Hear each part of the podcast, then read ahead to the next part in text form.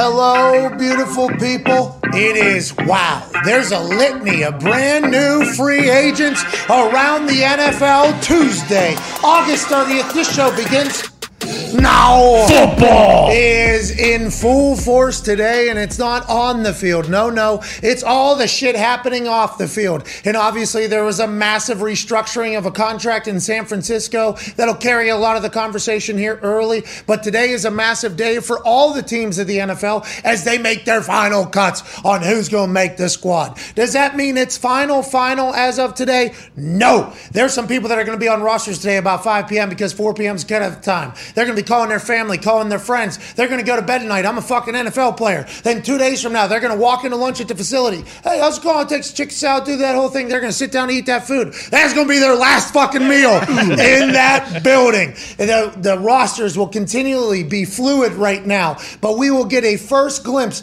at who some brand new free agents that are going to be on the move uh, today. That should be a lot of fun for teams all around the NFL because you know there's some big names getting released right now. There's some notables. There's a lot of people we haven't heard of, but there's some dreams coming true, some new dreams probably starting, and maybe some insurance salesmen finding their way back home.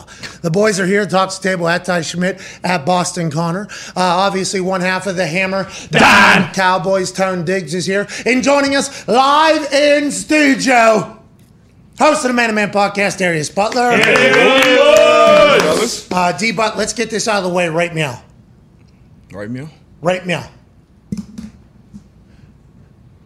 This upcoming season is going to have a lot of things that we have not had in the past. That's right. Oh, yeah. Because what once started as a show in a haunted basement, you remember it was haunted, Oh yeah. Mm-hmm. has now grown into a show that is about to move into a brand new studio, a brand new home, a brand new facility. The studio is very nice, very expensive, very nice. Oh yeah. A lot of money and hard work was put into it to make uh-huh. it better. A negotiation happened with NFL Films so that we can get footage rights this season so we uh-huh. can maybe do the same things as the people that we see on network television That's right. and hopefully celebrate the game in a bigger way, in oh, a way that hasn't happened in the past.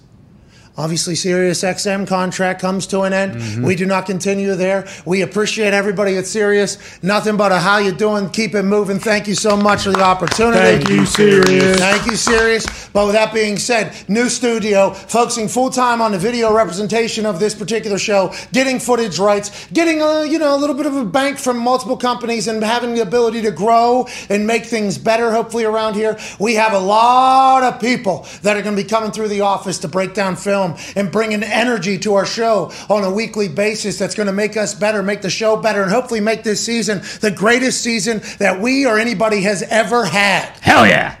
Adding to that list, Darius Butler will be in the studio every single Wednesday and Thursday this upcoming season.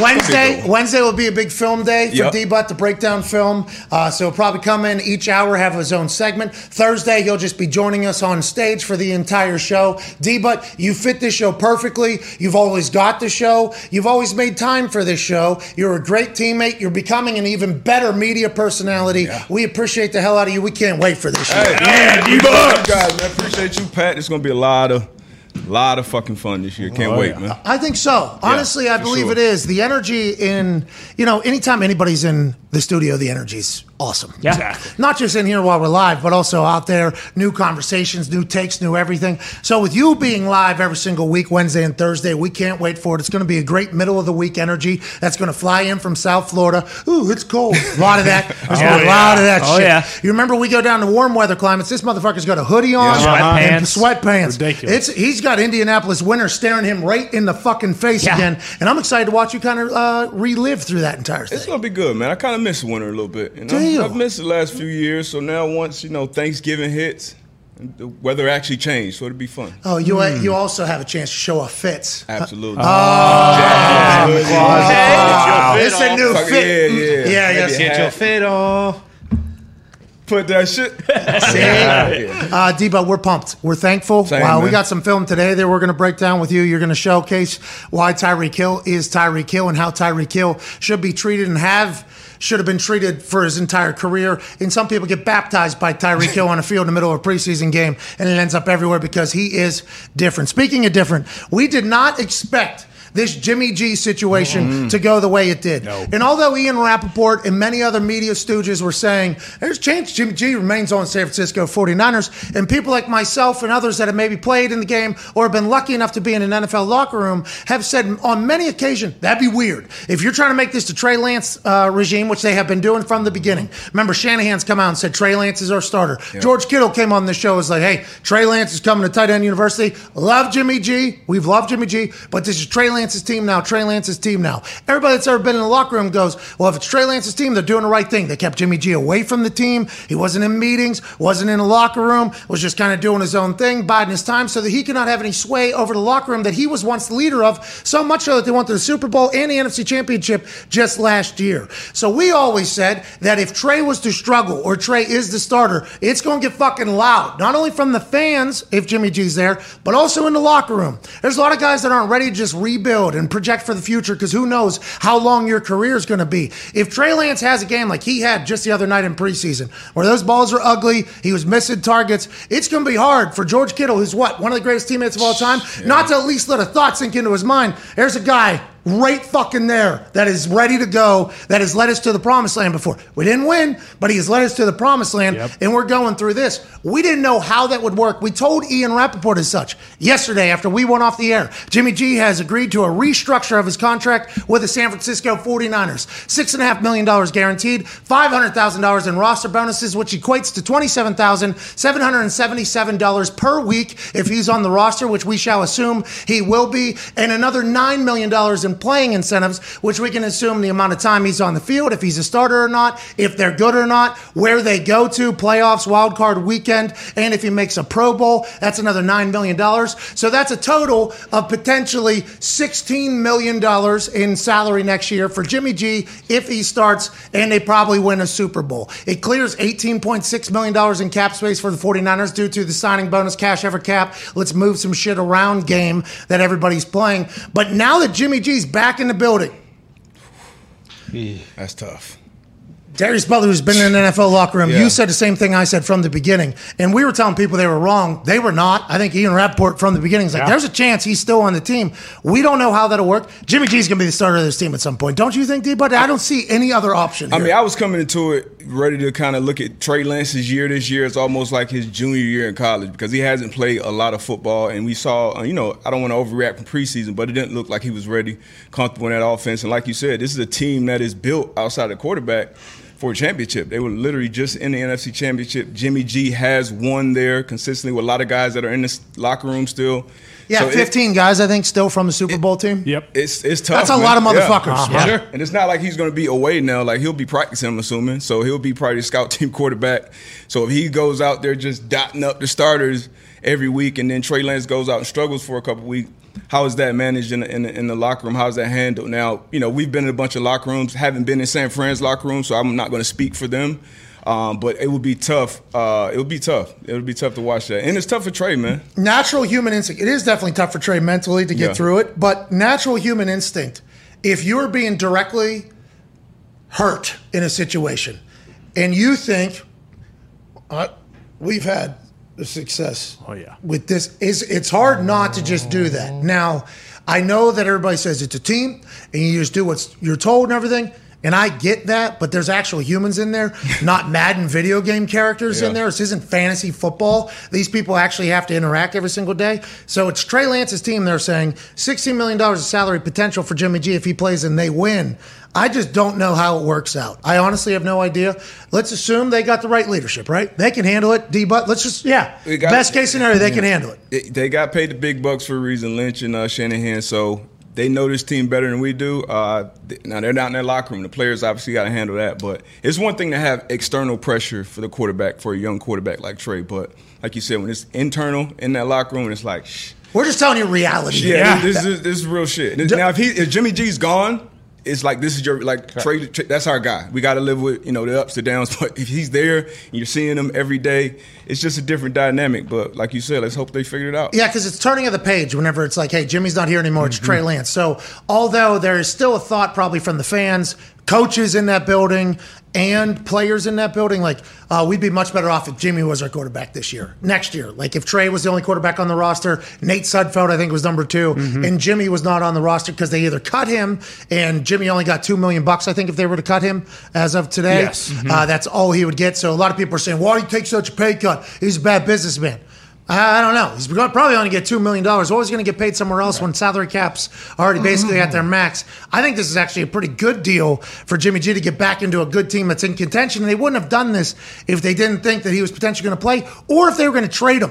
If this was just going to become an easier trading tool, we'll talk to Michael Lombardi in about seven minutes, who obviously has a lot of knowledge on this situation and with the NFL. Excited to hear his thoughts, but it's going to be natural, I think just if he struggles at all, which all young quarterbacks are going to do anyways, but if he struggles with the things that Jimmy's good at, like throwing and deciphering what is supposed to happen, the right leadership, right? Isn't Jimmy known Oh, as like a great leader? Like everybody fucking loves him in there.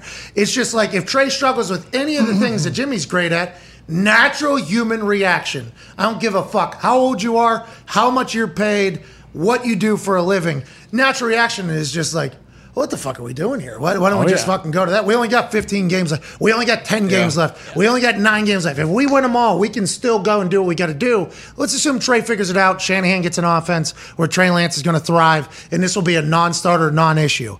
But goddamn, it's going to get loud if there's any stumbles at all. You guys talked about it from the locker room side, but also the fan side. They watched him go, take him to the Super Bowl. They watched him take him to NFC Championship last year. I mean, any sort of struggle from Trey, especially because he's Don't want to be negative. Sure, don't sure, want, sure, we don't want to. We don't like being negative. Very No. possible. It's brand new free agent day. It's not uh-huh. players getting cut. That's day. right. Mm. any That's right. sort of struggle, especially because he's only in his second year. It's like, and they've seen guys like Rodgers sit for three years and other guys Yeah. sit for three years and stuff like that. Like, hey, Jimmy's gonna be, he's gonna now he's definitely gonna be a free agent after this year. They set his contract up where he's gonna be a free agent, free agent after this year. There's probably a lot of 49ers fans that are saying start Jimmy and let Trey sit for another year because that would benefit probably the team as a whole, not only this year but going forward. You think fans are saying it? What do you think some of these coaches on defense? Say? Oh, yeah, yeah. Yeah.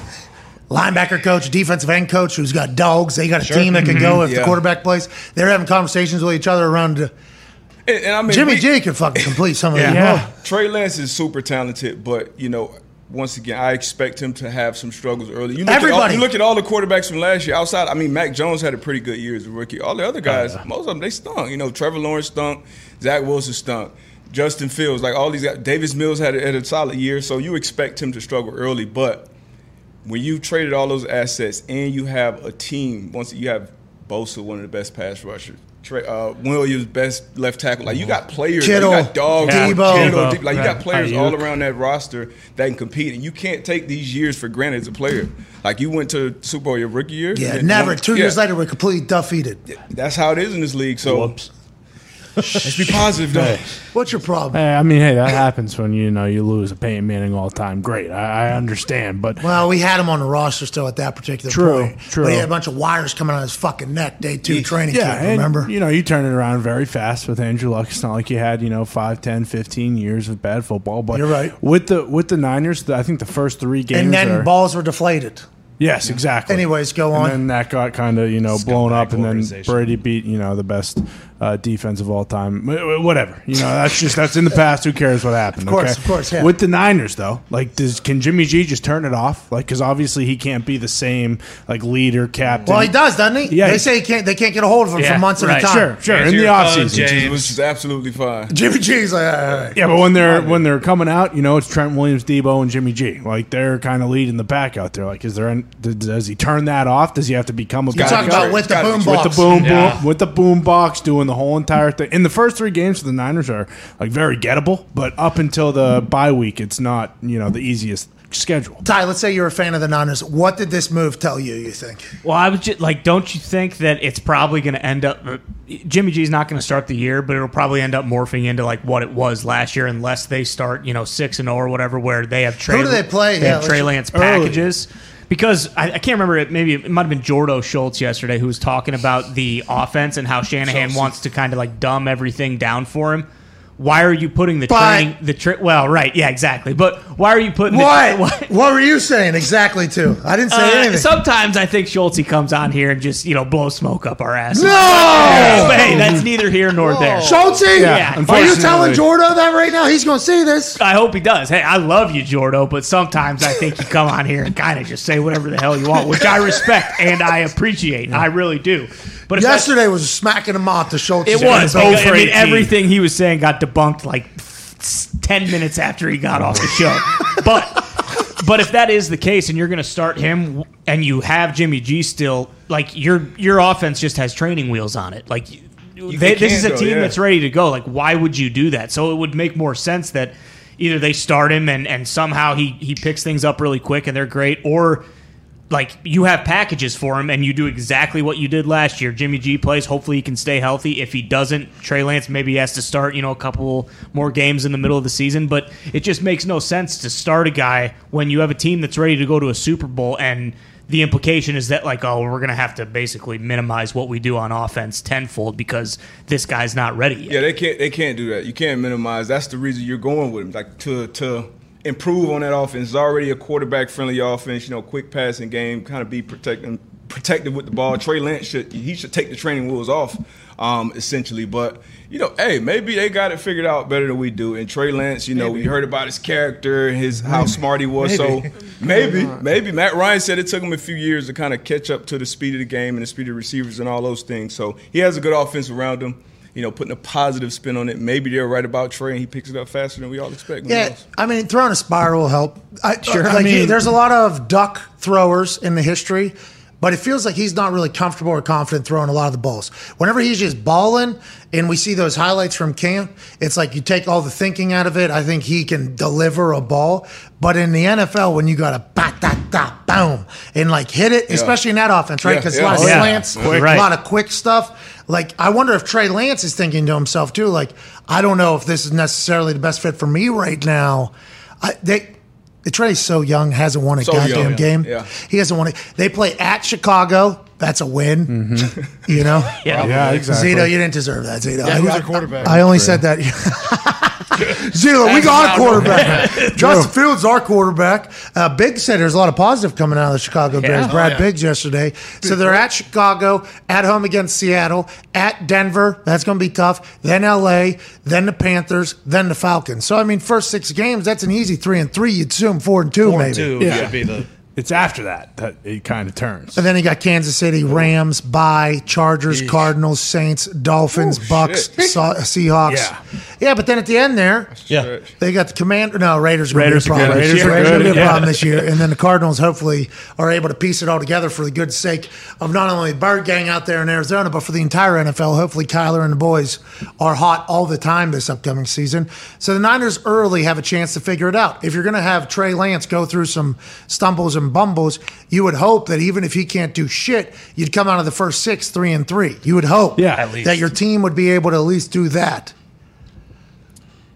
But if you're 0 and 2 there, Yeah. Uh-huh. Well, and you you got Jimmy sitting on the Yeah, team, two and four. Are you going to continue to be patient with Trey Lance when you got Jimmy sitting right there, who's been there, and it's like that's a tough decision to tough. make in the season when you're staring down the you know all the stats that tell you well you go 0 and 3 you go 1 and 3 the percentage of making the playoffs is whatever it is even though 17 games would be a little different Yeah. X factor there denominator Yeah. if Right. you will mm-hmm. Exactly. Shout out Gotta- to Hoagie. You got to Yep, know shout the out. Shout out to Hoagie. But like that is a situation that I think is going to be difficult to manage in house. I think it's going to be difficult to manage. The only way it doesn't get uncomfortable is if Trey Lance comes out and fucking Balls. balls. Yeah, Right. Yeah. but I mean, even for this, like the last three months, it's been Jimmy G. There's no chance he's there. Like, what is this deal that yesterday that happened with Jimmy G say to Trey Lance about what the coaches think about him? Like, oh, okay, now after this entire training camp where Jimmy's on a different field, not even wearing pads, practicing without any of the team, he's not over there all of a sudden right before you know the real football is about to kick off. They're like, actually, we're going to bring Jimmy back because.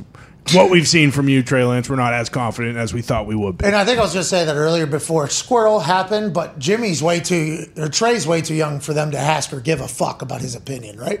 Yeah, Yeah, I mean, he's sure. only played 11 games in college. He hasn't played an NFL game. That's what, in my head, I was trying to think of the scenario where Shanahan goes. Yeah. Hey Trey, do you care? If, no, Shanahan doesn't give a fuck if Trey No. cares. So how does how does that whole thing work? I don't know. Joining us now is maybe a man who might have more answers. We have missed the hell out of this guy. Oh, yeah. Mm-hmm. He's the host of the GM Shuffle podcast, one of the authors of the Daily Coach newsletter, which is fantastic and motivating and inspiring every single day. Obviously, a Super Bowl champion, former advisor and consultant for the Patriots. He's been hooked and linked to literally every program in the NFL. Yep. Ladies and gentlemen, the man who has forgot more about football than you've ever learned, Michael Lombardi. Good to be here, Pat. It's good to be back. It's good to be back with you. Paisan, you look good. Thank you, my man. Yeah, it's uh, it's called not eating. That's the best thing you can do. Know. As Francis Ford Coppola said, he never met a 350 pound 85 year old. So I took that advice. Did you watch The Offer? Huh? Did you watch The Offer? I did. I watched it. I read the book, Take the the Gun, Leave the Cannoli, which it's not based on, but it's similar. It's great. It just shows you the power of if you have a belief in what you're doing and know what you're doing, regardless of what the outside counsel. And this fits perfectly into the 49er conversation. That's it why I really did it. does. That's why I did the it. offer does. I know it's an un- unbelievable segue, but let's do it. Kyle Shanahan. Okay. When he's in Cabo, he's down there. Thought he was going to get involved in the Matt Stafford trade. It didn't happen. Was watching tape. He fell in love with Mac Jones. He wants to trade for Mac Jones. They make the deal to get the three. And then, like in the offer, all these other people who really don't know. Because remember what Bill Walsh said only a few can evaluate the quarterback and only fewer can coach him. And Kyle's one of those few, and so is his father. He goes back, and now he's got resistance within his own building. Remember, a year earlier, they Kyle wanted to sign Tom Brady, and the resistance factor within the building said, "No, no, no, no, we're not doing that." I wrote about that in the Athletic. Now, so Kyle gets back. Once Mac Jones, and all of a sudden, the Twitter momentum. You can't take Mac Jones there. He's not good enough. You can't hire Al Pacino as as as Michael too Corleone. short. You can't do this. You can't do that. Right? And he gets worn down much like, and I said this to him, there was a time in San Francisco when Bill Walsh called a meeting and he said to everybody in the room, Mike Holmgren, Denny Green, Bob McKittrick, all the great coaches said, I have a chance to trade for Steve Young. Are you guys interested? Raise your hand. No one raised their hand. He walked out of the room, told me to go pick him up at the airport. when it comes to these decisions, Kyle knew, but then he went with Lance. He got talked into Lance. Everybody will deny it. I understand they all deny it. Certain people know. And now I think this is the residual effect of that. Trey Lance isn't ready to play. He may be great a year from now. He may be great two years from now. He's not ready to play. And on that plane ride back from Houston, Kyle understood that and said, "We got to do something about this." Okay, so you you said a lot there, Lombo, and it's great to fucking have you. You just you just tie together the making the Godfather and then the San Francisco 49ers current predicament in a fashion that nobody else who Only ever speaks into a microphone could ever do. Uh-uh. Paisan, grazie for that. Grazie for doing that. Now, let's move on. You said a lot here. Kyle Shanahan wanted Tom Brady, was talked out of that a couple years ago. You said you wrote about that in The Athletic. Did I miss that? Because I had heard that that never really amounted to anything. Is that true or not true? I thought Kyle Shanahan uh, didn't want Tom in the building. That's not the case. No, I think Kyle did. I think I think that look, they just come off the Super Bowl, and in fairness to them, they're sitting there saying, "Hey, you know, wh- why would we trade out a quarterback who's young for a quarterback who's old? We just won a Super Bowl. I mean, we were just ten minutes away from winning the Super Bowl, I should say. And then obviously the Raiders were involved too. I mean, Tom's hometown is is is California, and I think that never could amount any steam within the 49ers building. I think that's what happened. Okay. But this, let's get rid of Jimmy. Momentum started back then. Okay, so then they move up to three. You're you're saying now everybody will deny this. You're saying so. Obviously, you're going to have a lot of people saying, "What does Lombo know? what does Lombo know?" Jason Kelce got drunk in the Super Bowl thing and buried Lombo. What does Lombo know? Lombo knows a lot of motherfuckers. Lombo, how long you been around the NFL, Lombo? You know, I think it's going on 40, uh, 38 years. Yeah. Yeah. okay. right. Done. So Lombo knows doesn't know shit. Obviously, three almost four decades in the NFL connected there. You think that when they want the three, hundred percent going to be Mac Jones? Uh, I- why do you think I that? think Kyle wanted Mac Jones. I think his father, also, who's a great quarterback evaluator, thought Mac Jones was the perfect fit for what he did. And watch Mac Jones play. And tell me Mac Jones wouldn't be perfect for the Kyle Shanahan offense. I mean, he's got some Matt Schaub qualities to him. He's got some Kirk Cousins qualities to him. He's got all the things that Kyle wants. Okay, And mean, yet, I think in the shock. building, they felt like, and Twitter felt like, there's a lot of experts on Twitter that know scouting. They understand it.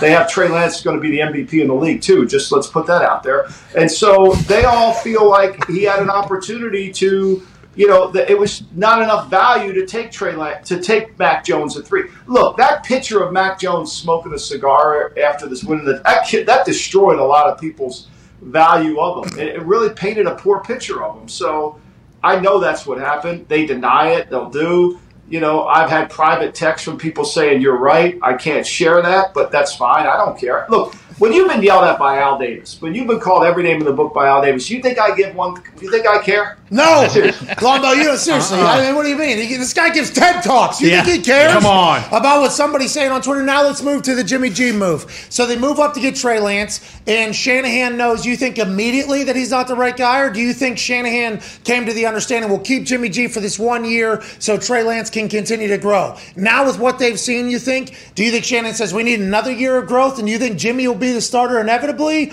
or how do you think they handle the whole situation going forward?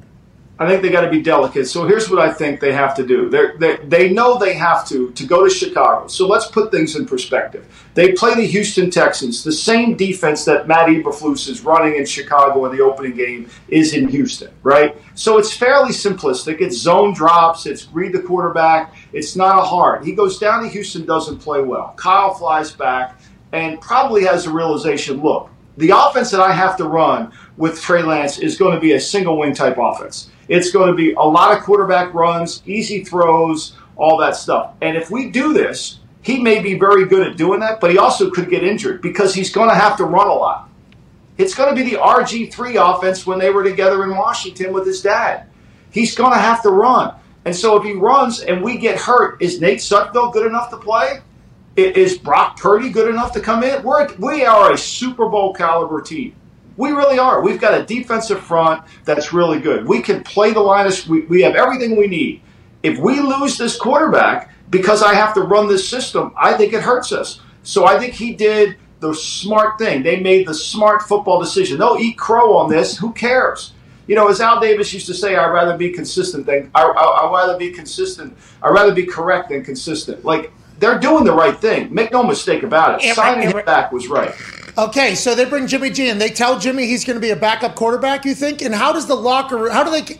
How do they manage the locker room? In Lombo, you know, you've been there at all levels. Yeah. You have sons that are coaching currently. That, uh, by the way, got promoted. Congrats, Yeah. Thank you. Lombo family. Yeah, we're proud of them both. Yeah, but you know position guys, position group guys. Let's say on the defensive side, San Francisco 49ers linebackers coach, D lineman coach, whenever they're eating food together, watching film, and they see another practice or another game where Trey Lance is missing slants and doing they know, hey, Jimmy G's here, let alone all the players.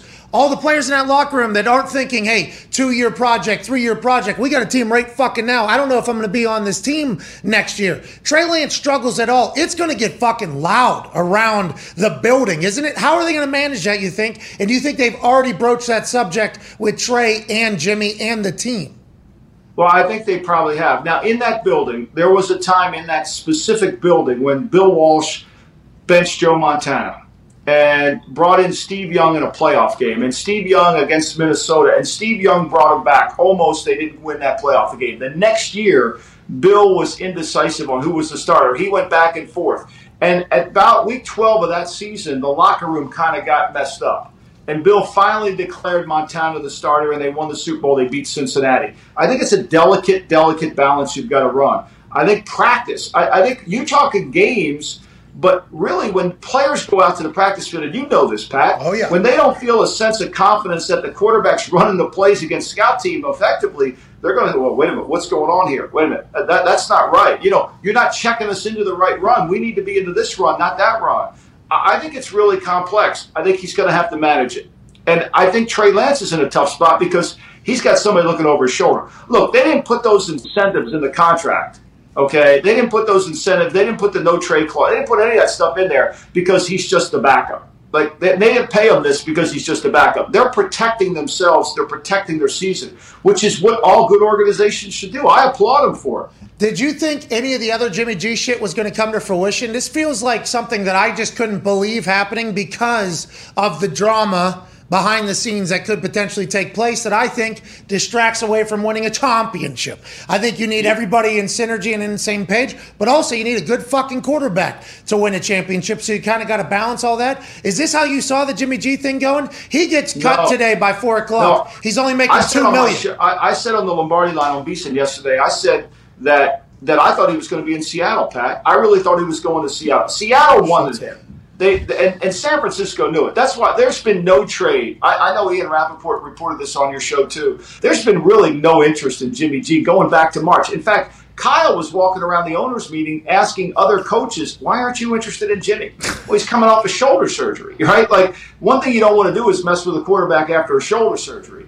It's like an offensive lineman after back surgery. Those, those are difficult things to overcome. So there was no trade market out there. I mean, Seattle was never interested. I mean, excuse me, Cleveland was never interested in him.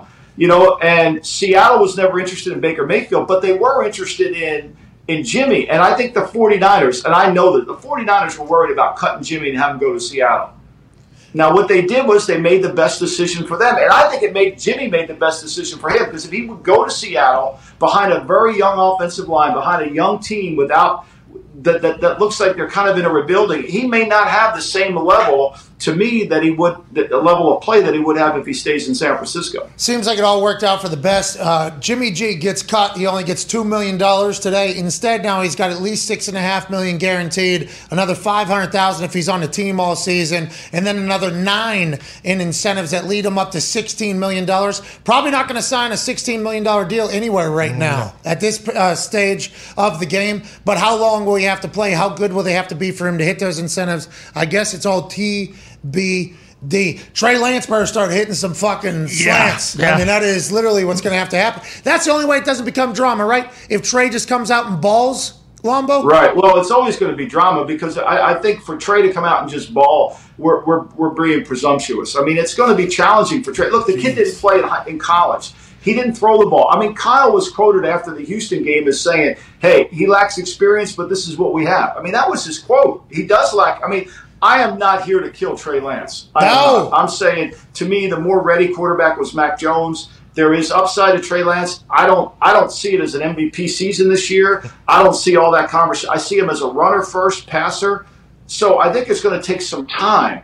There's three more years on his contract, right? You still have three more years to develop them. Jimmy goes off. And look, the 49ers retain their ability to get a compensatory pick if they play him and they win. I guess. I mean, what's wrong with that? They didn't get an offer for a third round pick by anybody this year. So I guess if they would have won into the season and say, "Hey, this is going to be the same thing as last year. Trey's going to learn under Jimmy," they would have to pay him twenty some million dollars. Now they only got to pay him like sixteen some and probably get the same outcome. Business wise, might have made sense mm-hmm. for San Francisco as well as Jimmy G because the situation that San Francisco 49ers cooked up of them having to move on from him.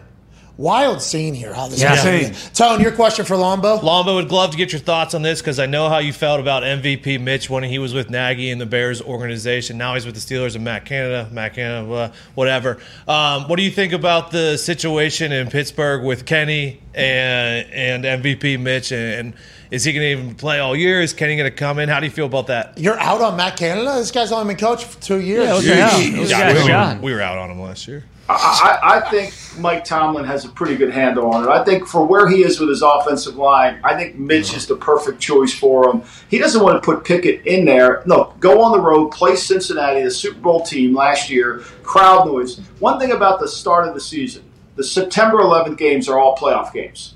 Because every coach, every player, every fan thinks their team's going to be really good. The energy is at the highest level. It's a playoff level energy. It really is. The game goes way faster. See, we can't duplicate the speed of the game in the in the preseason to the level of speed in the first quarter of a regular season game to the level of speed in the fourth quarter. Impossible. I think you take Trubisky, you let him go into Cincinnati, you understand what he's good at doing and what he's not. They are running a Matt Canada college type offense, which I think is ideal for Mitchell. I think it's perfect. A lot of half rolls, read the field, let him use his athleticism, make some plays. I think they got to rely on Najee Harris. They've got to rely on their skill players. I think Mike's smart to do that. I think the worst thing you want to do is send Pickett out there against a very complicated scheme, have him make certain mistakes, turn the ball over, and lose the game. I think Mike would probably wait until the right moment. Maybe it's week eight, maybe it's week four, maybe it's week 10. I don't know. But I think it's smart to do that. You know Mike Tomlin well? I'm a big fan of his work. I assume everybody is.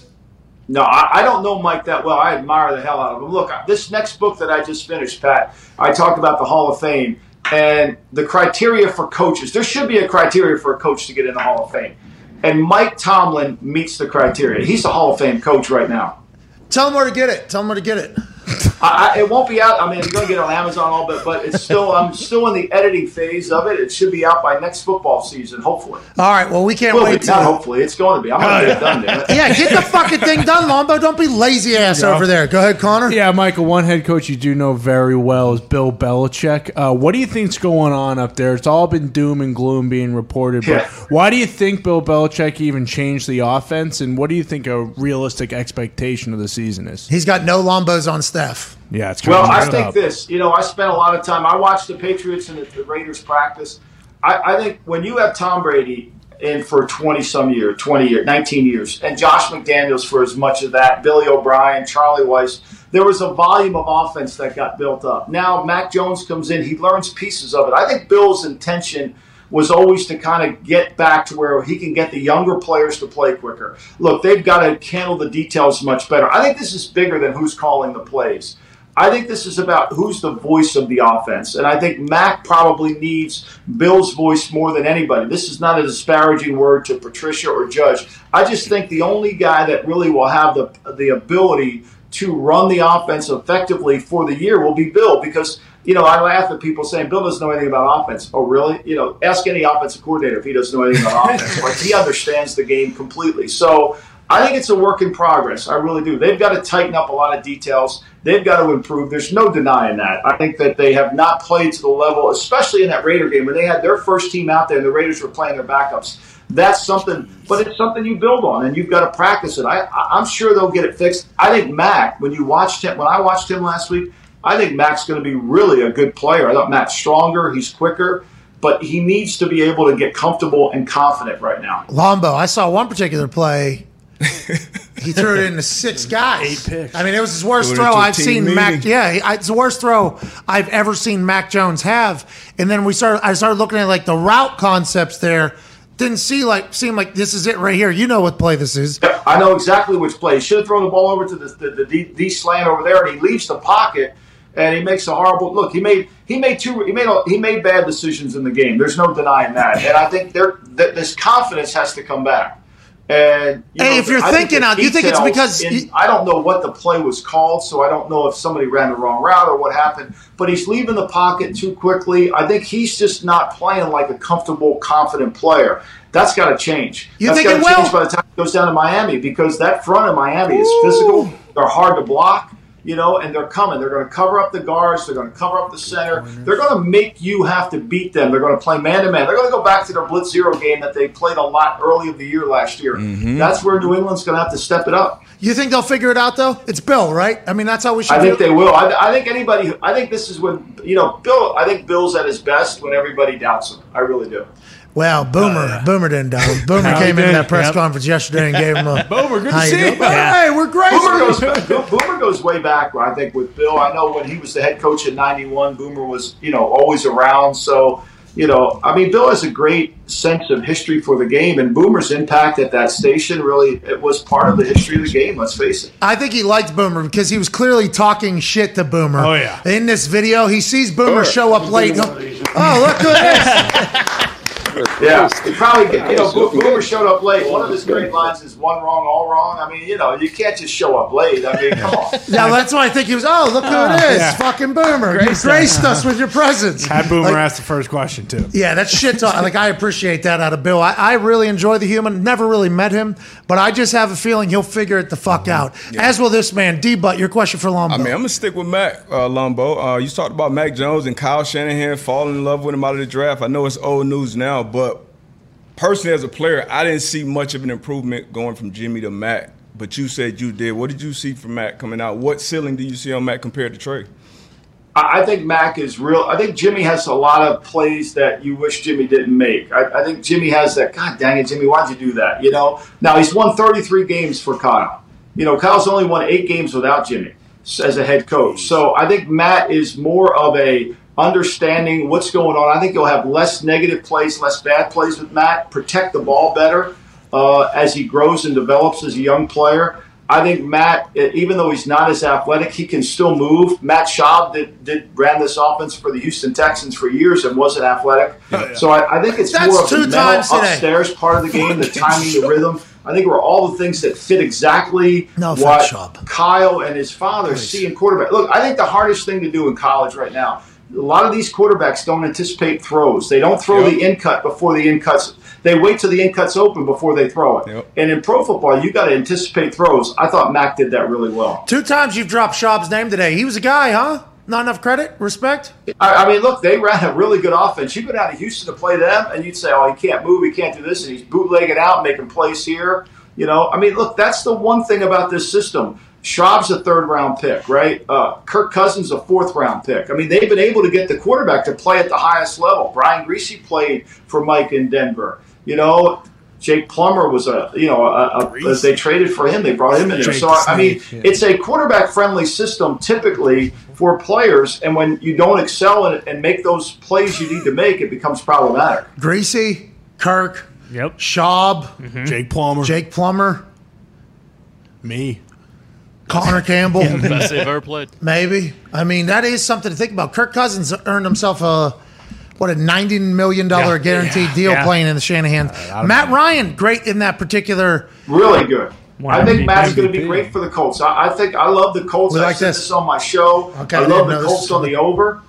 I, I, I think Matt's going to be really good for the Colts because he's a really good play action passer.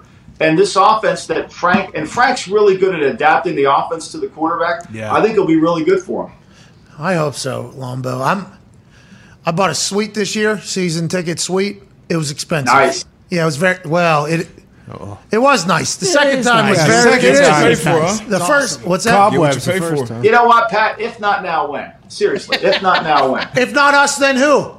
Yes, right. I agree. There's a lot of those you could potentially ask yourself, but going in there and watching that team, they look good. Like it looks like a good team. The defense seems to have guys at every position you need to have a guy at. The offense, I mean, we don't have enough weapons though, Lombo. Football has changed, hasn't it? Don't you need fucking weapons right now, Lombo, in a plethora? Because at some point an injury is going to come, and when that injury comes, it can't just completely fucking kill everything you have going. Every team that has won as of late has a long list of fucking weapons at the skill position on offense. Don't you think, Lombo?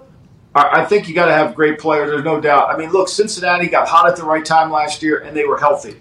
I mean, they were healthy going into that. Look, you know, after they lost to San Francisco, they didn't turn the ball over, but two more times in the remaining games of the season.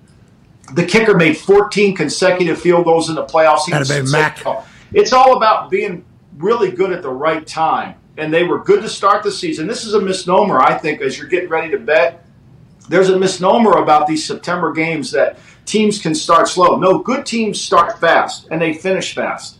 I think if you go back, you'd have to go back to 2018 when the Patriots won the Super Bowl. They were two and two in the month of September. yeah. Most every team since then has been had a winning record in September. Yeah, because the common thought is it matters when it matters. You know, a team's going to stumble out of the gates. What you're saying is there's a good barometer these first couple of weeks of who has a chance to fucking maybe get Yep. hot later. That's what stats tell us.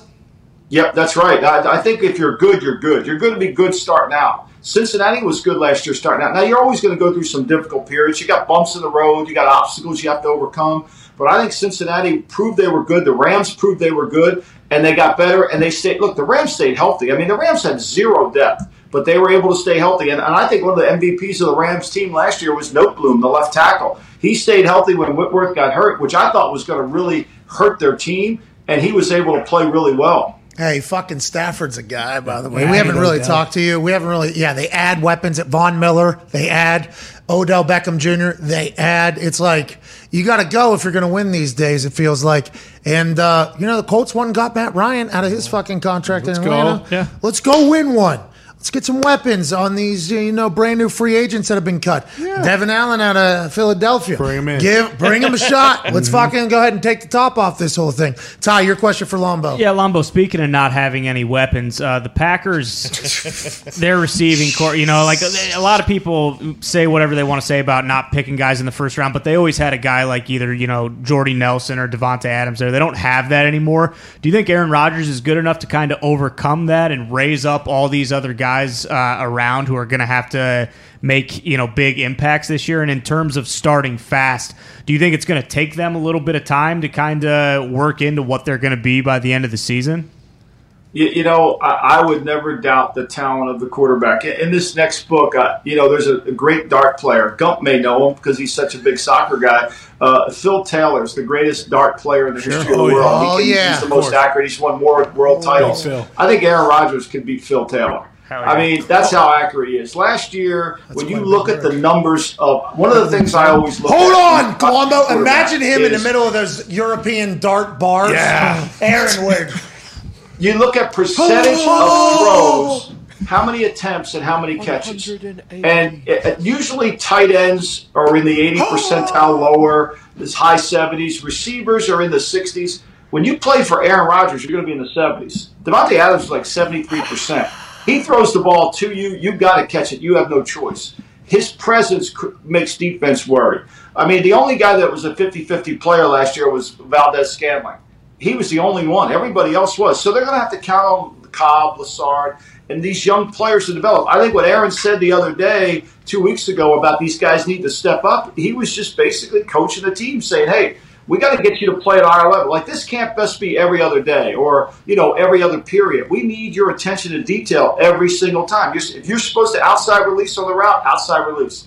If you're supposed to get inside the corner, get inside the corner. I'll get you the ball, but you got to do your part. I, I don't underestimate the Packers at all. So you're telling me oh, Aaron Rodgers could beat this guy? You think? What? Yeah, I think he would be Phil. Taylor. Oh, way. shit! Listen, I'm a big Aaron Rodgers fan. This motherfucker don't play though when he's got the dart in his hand. I mean, he No, is. I, I I mean Phil Taylor would have a hard time with Aaron Rodgers. No doubt. Look, look, and Phil Taylor's never had pressure in his face when he throws those darts. True. True. I think Aaron Rodgers could figure out darts for sure. Yeah. I think that he, I think he could split darts with other darts, but that's what Phil Taylor's been doing. That's right. I mean, that's the whole thing. Those dart tournaments are the fucking best to watch. Yeah. Just pints everywhere. Ah! And then- 180. and then they're completely quiet. mm-hmm. And it's like a golf thing, real quick, or like a dive uh, when people are diving in the pools. It gets real quiet, and then poof, and then and then it gets super quiet again. It's it's insane that, and I think Aaron would. That would be. Oh, yeah. there would be so many of these. Oh, yeah. Look at that fucking guy. He hit the lens. Shit. He Yeah, but he, he's never been hit when he's thrown it. I mean, that's the thing. I mean, Rodgers throws darts and he gets hit and gets back up. There Oh, has to be a way we could set this up and handicap it some sort of way because Phil would have to have some sort of advantage here. Mm-hmm. Give Aaron like two, three weeks, I guess. We can really give him a chance. Maybe we get a little bit bigger, just a little tiny. Bigger bullseye. He has to wear his helmet, maybe. Phil has to wear the helmet. Yeah. Something to think about. Exactly.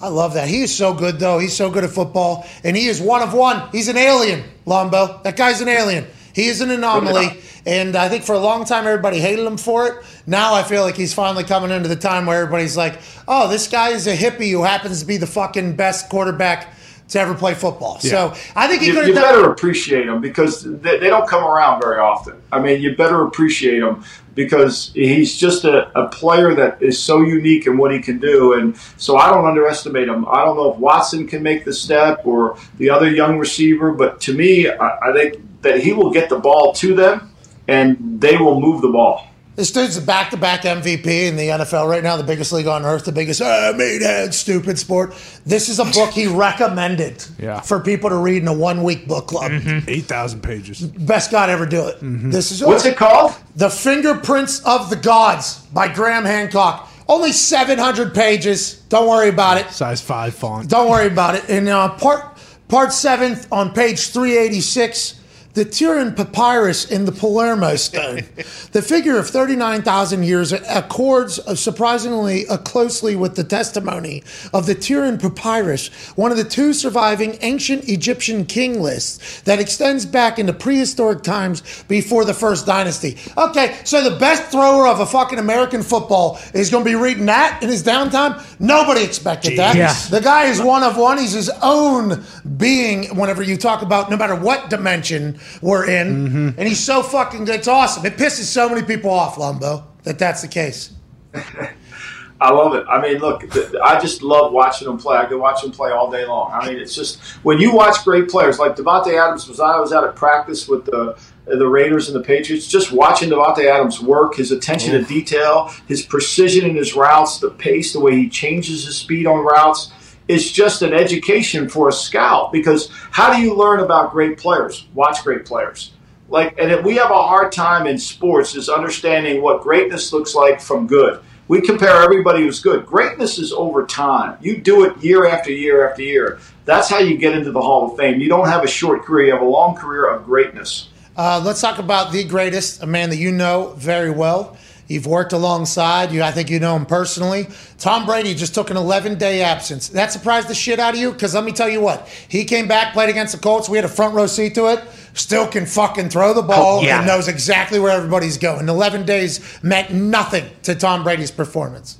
Yeah i would suspect the 11 days away he had a bag of balls and two receivers he was throwing to i'm just guessing i, I don't think he missed a day look here's a man that every thursday after practice he goes and works on his quarterback drops now he's been working on quarterback drops since 1985 when he played high school football so he still has that attention to detail you know, I think what he said the other day was very humanizing. You know, I'm third 45. I got a lot of stuff going on. I'm Shit. sure this was pre-planned. I'm sure the Bucs knew it was going to happen before he came out of retirement. But when I watched what you watched, Pat, I thought he threw the ball as good as I've ever seen him throw the ball in that stadium the other night. He was precise and he was quick-minded. You know, that's the thing with older quarterbacks. You always worry about their eye level, right? You worry about them. Are they looking at the rush? Or are they throwing it on time? Man, he was good. He was throwing it on time. This isn't the play, I don't think. There's uh, fast forward a couple plays here.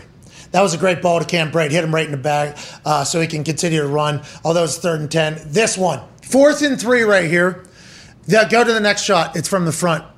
It's Tyler Johnson too. He's available. Yep. Look at this. Watch his drop. Go ahead. Uh, from the snap, full speed. From the snap, full speed. Foxy's got to deal with like a little tiny ball. Look at this. Bang! That thing is out real quick. Right on. It doesn't even take a second guess. Back foot hits the ground. Ball's coming out. Fourth and three on the numbers to a guy that got how many targets last year? How many targets? 55, I believe. Yeah. 55 targets last year. He is now a free agent. Colts need a weapon. Come on. He Yep. played good on the grass there. But I think I like that kid. I was surprised they cut him. I, I thought he was coming along. You know, I, I really did. Tyler Johnson from Minnesota. Look, I think what we learned from watching Brady on that play is how quick-minded he is. When he got that ball in his hand, he knew he was throwing it to him. It was, it was, there was no, there was no hesitation from his foot movement to his arm, and, and I think that's where a lot of young players. I mean, I think not to pick on Trey Lance, but he's not ready to do that yet. He's not ready to do that that quickly. Well, he is the greatest of all time, so maybe Trey Lance will have a chance to go catch him. Uh, the, I'm excited to see how the Niners kind of handle this situation, both in the locker room and also outside. I'm sure they'll have it figured out because they're a great group of people. That's Hell right. yeah. Yep. Speaking of great person, we can't thank you enough for rejoining us, Paisan. Thanks, guys. You're the best, ladies and gentlemen. Michael Lombardi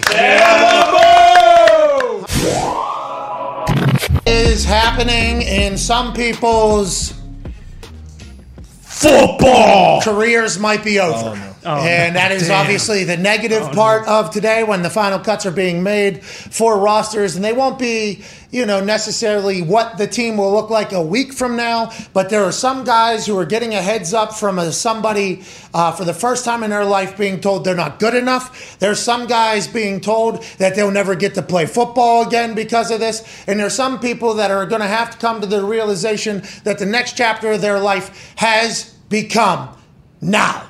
Uh, that's obviously the negatives of today. The positives of today. There's going to be brand new free agents. There's going to be a lot of guys that are maybe going to get to pick and choose where their next destination is and might be able to land themselves in a much better spot than maybe they once were. So there's a lot of potential opportunity in today as well, although there is a huge, huge negative.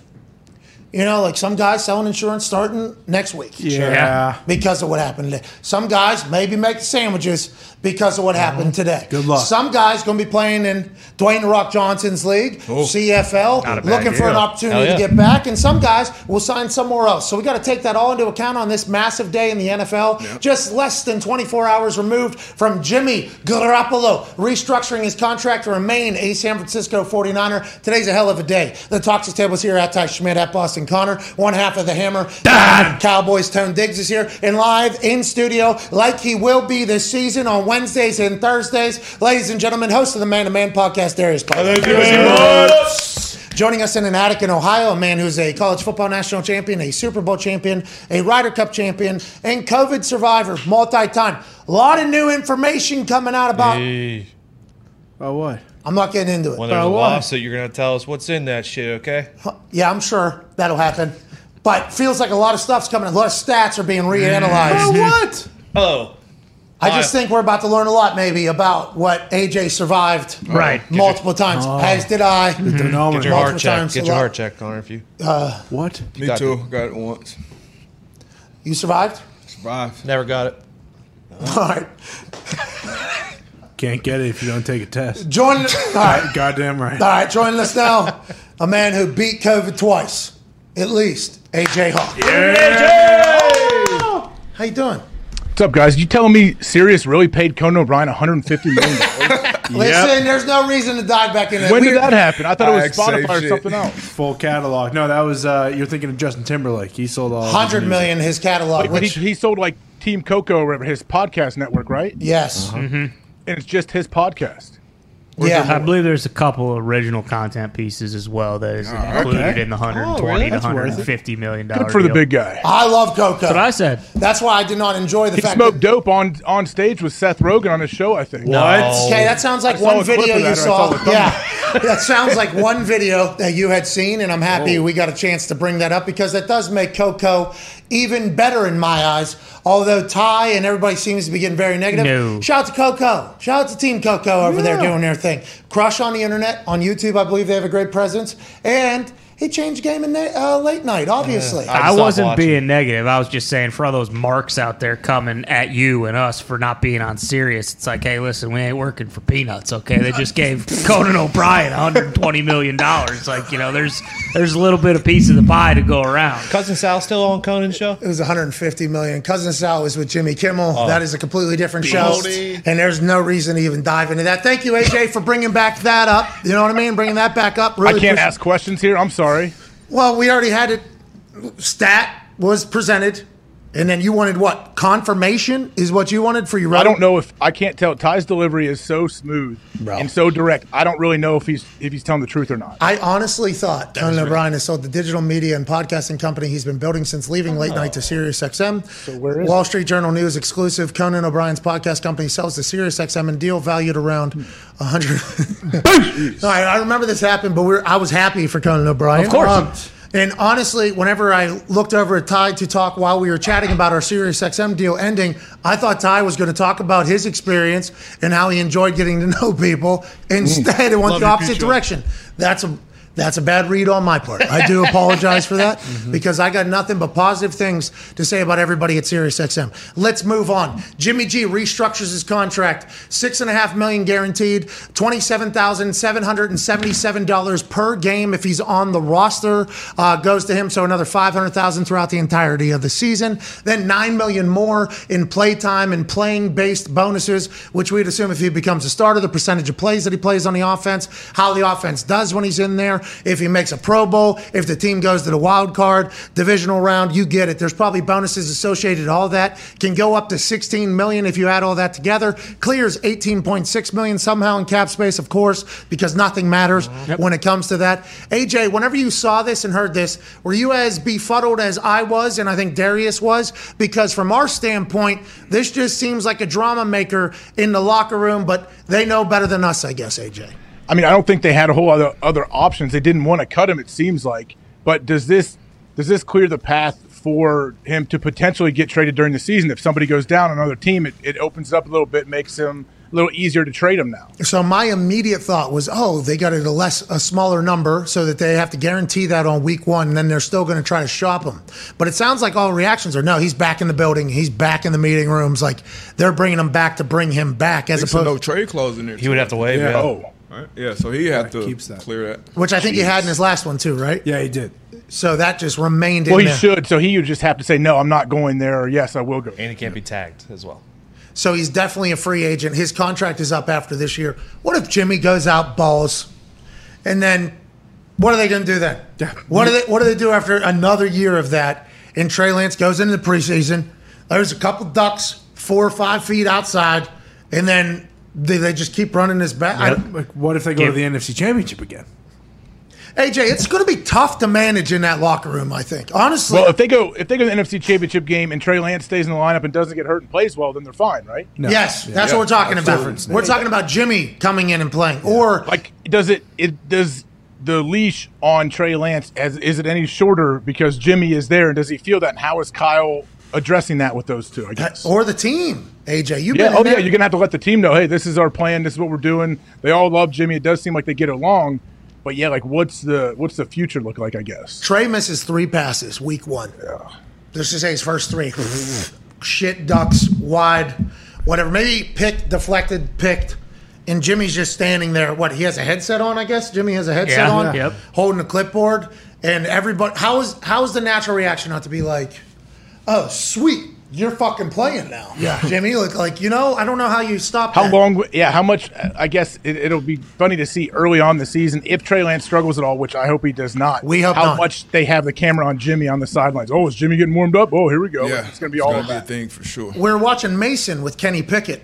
You know, just Yeah. in a preseason game that did not matter. And I believe Mason will be making the 53. Is that what they're saying? Yeah, as of right now, he is still on it. What is your problem? Nice. Can we just get some reported facts? Come on. Let's get some Congrats, facts. I'm Mason. saying there's 57 players left on the team. They got to get down to 53. Why are you going to carry three quarterbacks? I don't know. Oh, you smarter than Tomlin? I'm not, but you know, Omar? yeah, apparently people have called about the trade, and they're just you know, I don't know, man. What's wrong with him being on the roster? Diggs.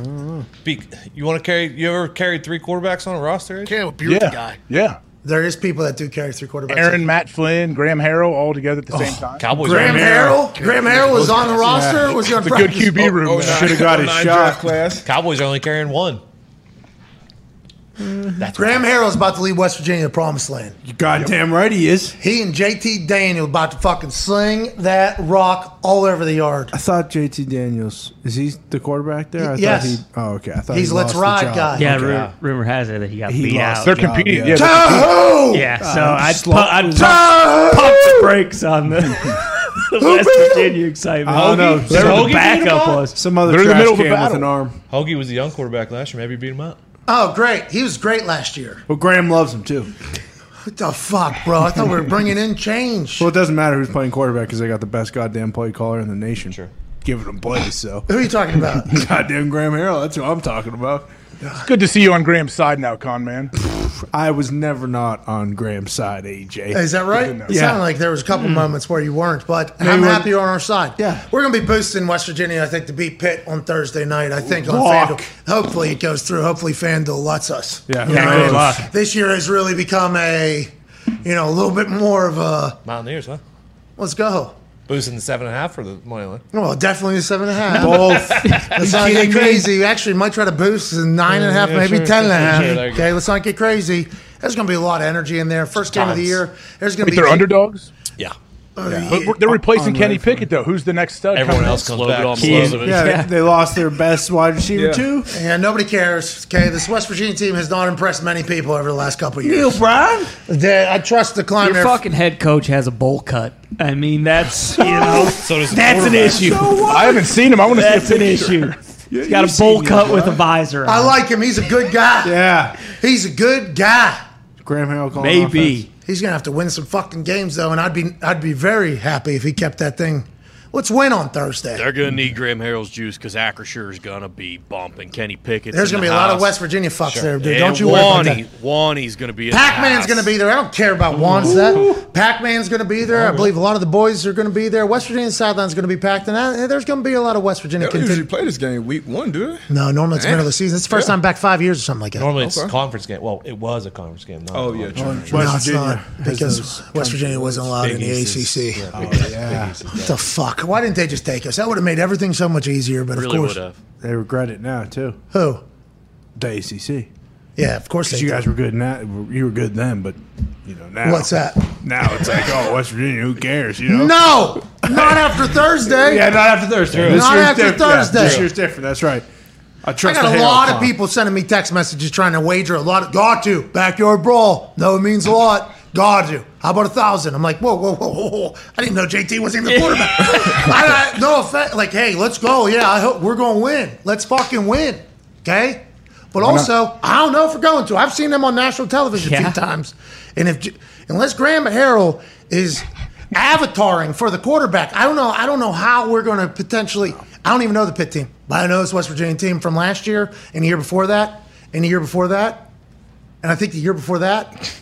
And it's like, all right, I'm not betting. I'm not being forced into fucking twenty, thirty thousand dollars worth of bets. Makes sense. You know what I mean? Especially Well, with ten it's- points, seven points, ten points, you got to take that, right? With the pit kind of Yeah, ten points. You're right. Ten Rivalry points. game. Let's go. I want game? ten. Week one? Week one, it's going to be close. It's going to be close. Rivalry game got to be. College kids going to be nervous. Sure. It's going to be tight, probably. Exactly. Yeah. It's fucking. It's going to be loud. It's going to be close. Seven and a half is more than enough. Yeah, hundred percent right, Debo. We don't even need to mm. know who the fucking players are. Damn right. Because we don't. We don't have a clue. No clue. But this year's difference because we're going to be in a college football landscape. That's right. Yeah, exactly. Let's remember That's that, AJ. Your boots on the ground on Saturday, I believe. Ohio State, Notre Dame. Somebody needs to get to this backyard brawl on Thursday night. Well, and Pitt's quarterback Slobodan Milosevic actually used to be the USC starting quarterback. They actually- What the fuck is this guy? What's guy's his name? He actually beat out What's JT. He beat out JT Daniels Is, at USC. Oh, Slow, Slobodan Slobodan Slobodan Milosevic. Milosevic. Slobodan Milosevic. Yeah, That's not his in real honor name. Of uh, the Serbian president. That's not his So name. this is a fake name. His real Yeah, name what's Kedon Slovis sometimes goes by There it is. Slobodan Milosevic. This is our problem with this show. Okay? That's real. That's his name. The first time I hear this human's existence, you guys give me a name that is nowhere near his actual name. This is Dougie Mills all over again, but way worse. What's Cuzzy's name? Kedon Slovis, aka Slobodan Milosevic. Just like Streveler, aka Strafolsky. Bingo. Yes. Gumpy's tweeting to Rap Sheet. This guy's name is Kedon Slovis. Yeah. Yeah. And you said Slowbon Slobodan. Slobodan Milosevic. Is sometimes That's what he disgusting. goes by. No, they stopped him at Ellis Island and made him change it before he came over to play. Listen, America did some fucked up shit Yeah. with that whole thing. Where are you from? Germany. Or Deutschland. Germany. Get the fuck out of here. Mm-hmm. What's your name? Ba, ba, ba, ba, ba, ba, ba. Okay, sweet. Smith. Get the fuck Yeah, out of here. you also have smallpox. Get the Sorry. fuck out Shoot of this here. guy in the head and throw him in the throw him in the river. Done with this guy. I mean, they should have done things a little vastly different, obviously. But this is something we don't know enough about, and we need to learn more about. Okay? This Thursday, West Virginia starts their climb to the top. Hell yeah. And they're going they're going to keep it within seven and a half points Yeah. with that pit team. We can send our guy E. Inzer down to you know Sure. watch the game and give us a scout report too. I think you'll want to watch from home so he gets all 22. Yeah, you're probably right. True. Want to be able to get the answers. Rewind. Yeah. Good point. the whole thing. Mm-hmm. AJ, that's a big deal happening on Thursday. College football's like here. Oh yeah. It's yeah, we're here. UConn a They, team this year? they played in what Ireland, right? Hey, Wasn't that the, Yeah, the right. Northwestern game? Yeah, Ireland. Well, how's that come about? Ireland hosts a college football game. How's that even take? I love it, Yeah. but how that the No- Aer Lingus Bowl? What- Notre Dame played there a few years Yeah. ago, uh, but that makes sense. Yeah. The Irish. I know. the fighting ones. Yeah, I don't know this how this comes apart. I don't know. Oh, Northwestern had that cool design in their helmet. Maybe they, did. showed So that. it's That's why why they they were were from in. Ireland. That's why they won. Fitzgerald, Irish name, right? Pat Oh, Fitzgerald. Oh yeah, very much so. They were So- giving out free beer too. Did you see that? Yeah, because the i- internet went down or something. That's, Yeah. that's How does that hospitality. make sense? So Ireland was like, "Hey, take a beer, lad." Mm-hmm. Jeez, you don't have the internet. We get it. Fucking blackout, I guess. Electric atmosphere. Penn State Purdue's also uh, Thursday night. Yeah. Decent little game. All right, here we go. UConn a team though this year or no? We're back. We're back. You know, we get we can only go up. One eleven last year. Been stinking for the last few years. But Jim Mora, new era, new year. our starting quarterback got hurt in like the first drive last week, but uh, we still still covered and competed against Utah State. So uh, They I'm excited blow. about where we're going. Jim Hey, Mora is the coach? Relax. Junior. Yeah, Jim Mora. Jesus. Junior. They blow. Remember last year that coach? He got promoted to head coach. He was like, nah, I'm not fucking coaching these guys. I'm out of here. You remember that? You call it Still too. there, all right. Yo, that was, no, you talking about Randy Edsall? Sure. That was my guy. Yep. He said, "This ain't the same school. Sorry about it, D, but I need to get the fuck out of here and live I mean, my they're in a tough situation. So we were talking about the Big East before we got on the air. They're independent and you're Yikes. recruiting in the Northeast like that. You're, you're that's a tough that's a tough spot to be in as a coach. But Jim is you know he's got these guys going the right way. D, but how cool would it be to just be like AJ? Like Ohio State's always going to be good. Yeah. You know, like every conversation he's ever had with any other NFL guys. But if they any- lose one game, the sky is falling, though. That's the, the oh. downside. like Mack Brown in Texas. Yeah, I think every school though, first game they lose, sky's falling. No, but a lot of schools expect it. Like you, I don't know. Yeah, it's a great. It's what you want your team to be, to where they expect to win every single game, and you want the fan base that way. But also, like for the coaches and everyone, there's a, it's a lot on those dudes. You lose two games, see you later. West Virginia's about to go undefeated. Sure. So is Iowa. So No they're doubt. not- See you in the national championship. Well, I don't think. I hope they do. So are the Dukes. That'd be sweet. Why was everybody? I didn't understand that. Here's another situation: that the red on film from Duquesne, mm-hmm. Mm-hmm. They that thought guy had his. they thought it was his pants. It was pants and nips you're talking about? What the fuck was that? It was his undershirt. It was his undershirt, but at first glance, it did look like he had his pants up to his nipples. Don't worry, they went down to Florida State and covered, so not a big deal. Good start. in, One that, and in oh. that fit, that guy did that. Oh, at, yeah. at Duquesne. He started, That guy didn't starting touch the DN. field. Listen, wait, till, wait till the Dukes get back into FCS action. Okay. What was the spread? that Oh, they covered? Jacksonville State's about to fucking go uh, ahead and spread on that one was forty something. 44. You guys covered? Yeah. Let's go, Dukes. Huge cover. Florida State's dead, maybe. Can't cover 40 some against the Duquesne Dukes. They got that guy on the team. FCS powerhouse. As soon as I saw that, though, I just I, I was so confused. I didn't There it is. I didn't know what the thing was. I had to actually scroll through, and they're like, "Are his pants up to his nip?" I was like, "Oh, Yeah, that was. How tall is he? Zeke should do that. what about 30? 30 30's an interesting spot back. here. Yeah. What's his name? Scat back. Yeah, he's he's gonna have to be. Not interested in getting in the game. No, yeah, he's good. Never seen that body language on the side. I mean, who's the guy right behind him on the right? what are we doing? And the players coming at you too. There's no reason to cook these kids. No. That was just an undershirt. They're fucking red. What do you want them to do? Camera can't pick it up as You know well. what that is? That social media accounts once again who don't know football well enough. Oh, Tweet well, it D- out. Actually thought it was his pants, though. So Debo, I, I did. Yeah, but I Debot did. was I'm sorry. Fucking. He was, you know, had some Sky fucking, high. uh, Yeah, was he in the goddamn clouds like he is today? Yeah, or no? Oh my gosh. Nah, Ayahuasca. fucking He's smoking ayahuasca. I don't do that stuff. get a cinder block around his ankle, right, Paul? You're goddamn right. Drug free guys. What's the everybody Italians. saying? Darius is hot. going Is that what you guys are saying? No, I'm not saying that. I'm trying to keep What's the him cinder grounded. block around his ankle? It's like from floating, floating away. Yeah, same thing we had to do with Mitt. Remember a couple and Ty a couple times. Yeah, had to do with Mitt. You mean have to do with Yeah, Mitt? Mitt's still having him be uh, tied down like balloons. You I know just what I mean? tether him at all times, maybe. um, you know, let's move on. Get him an anchor. It's a weather balloon Concrete at in this his point. shoes every morning. This show's the worst. Might be Okay, this is why up. Sirius fired us. God damn it! Go to the window. You're right.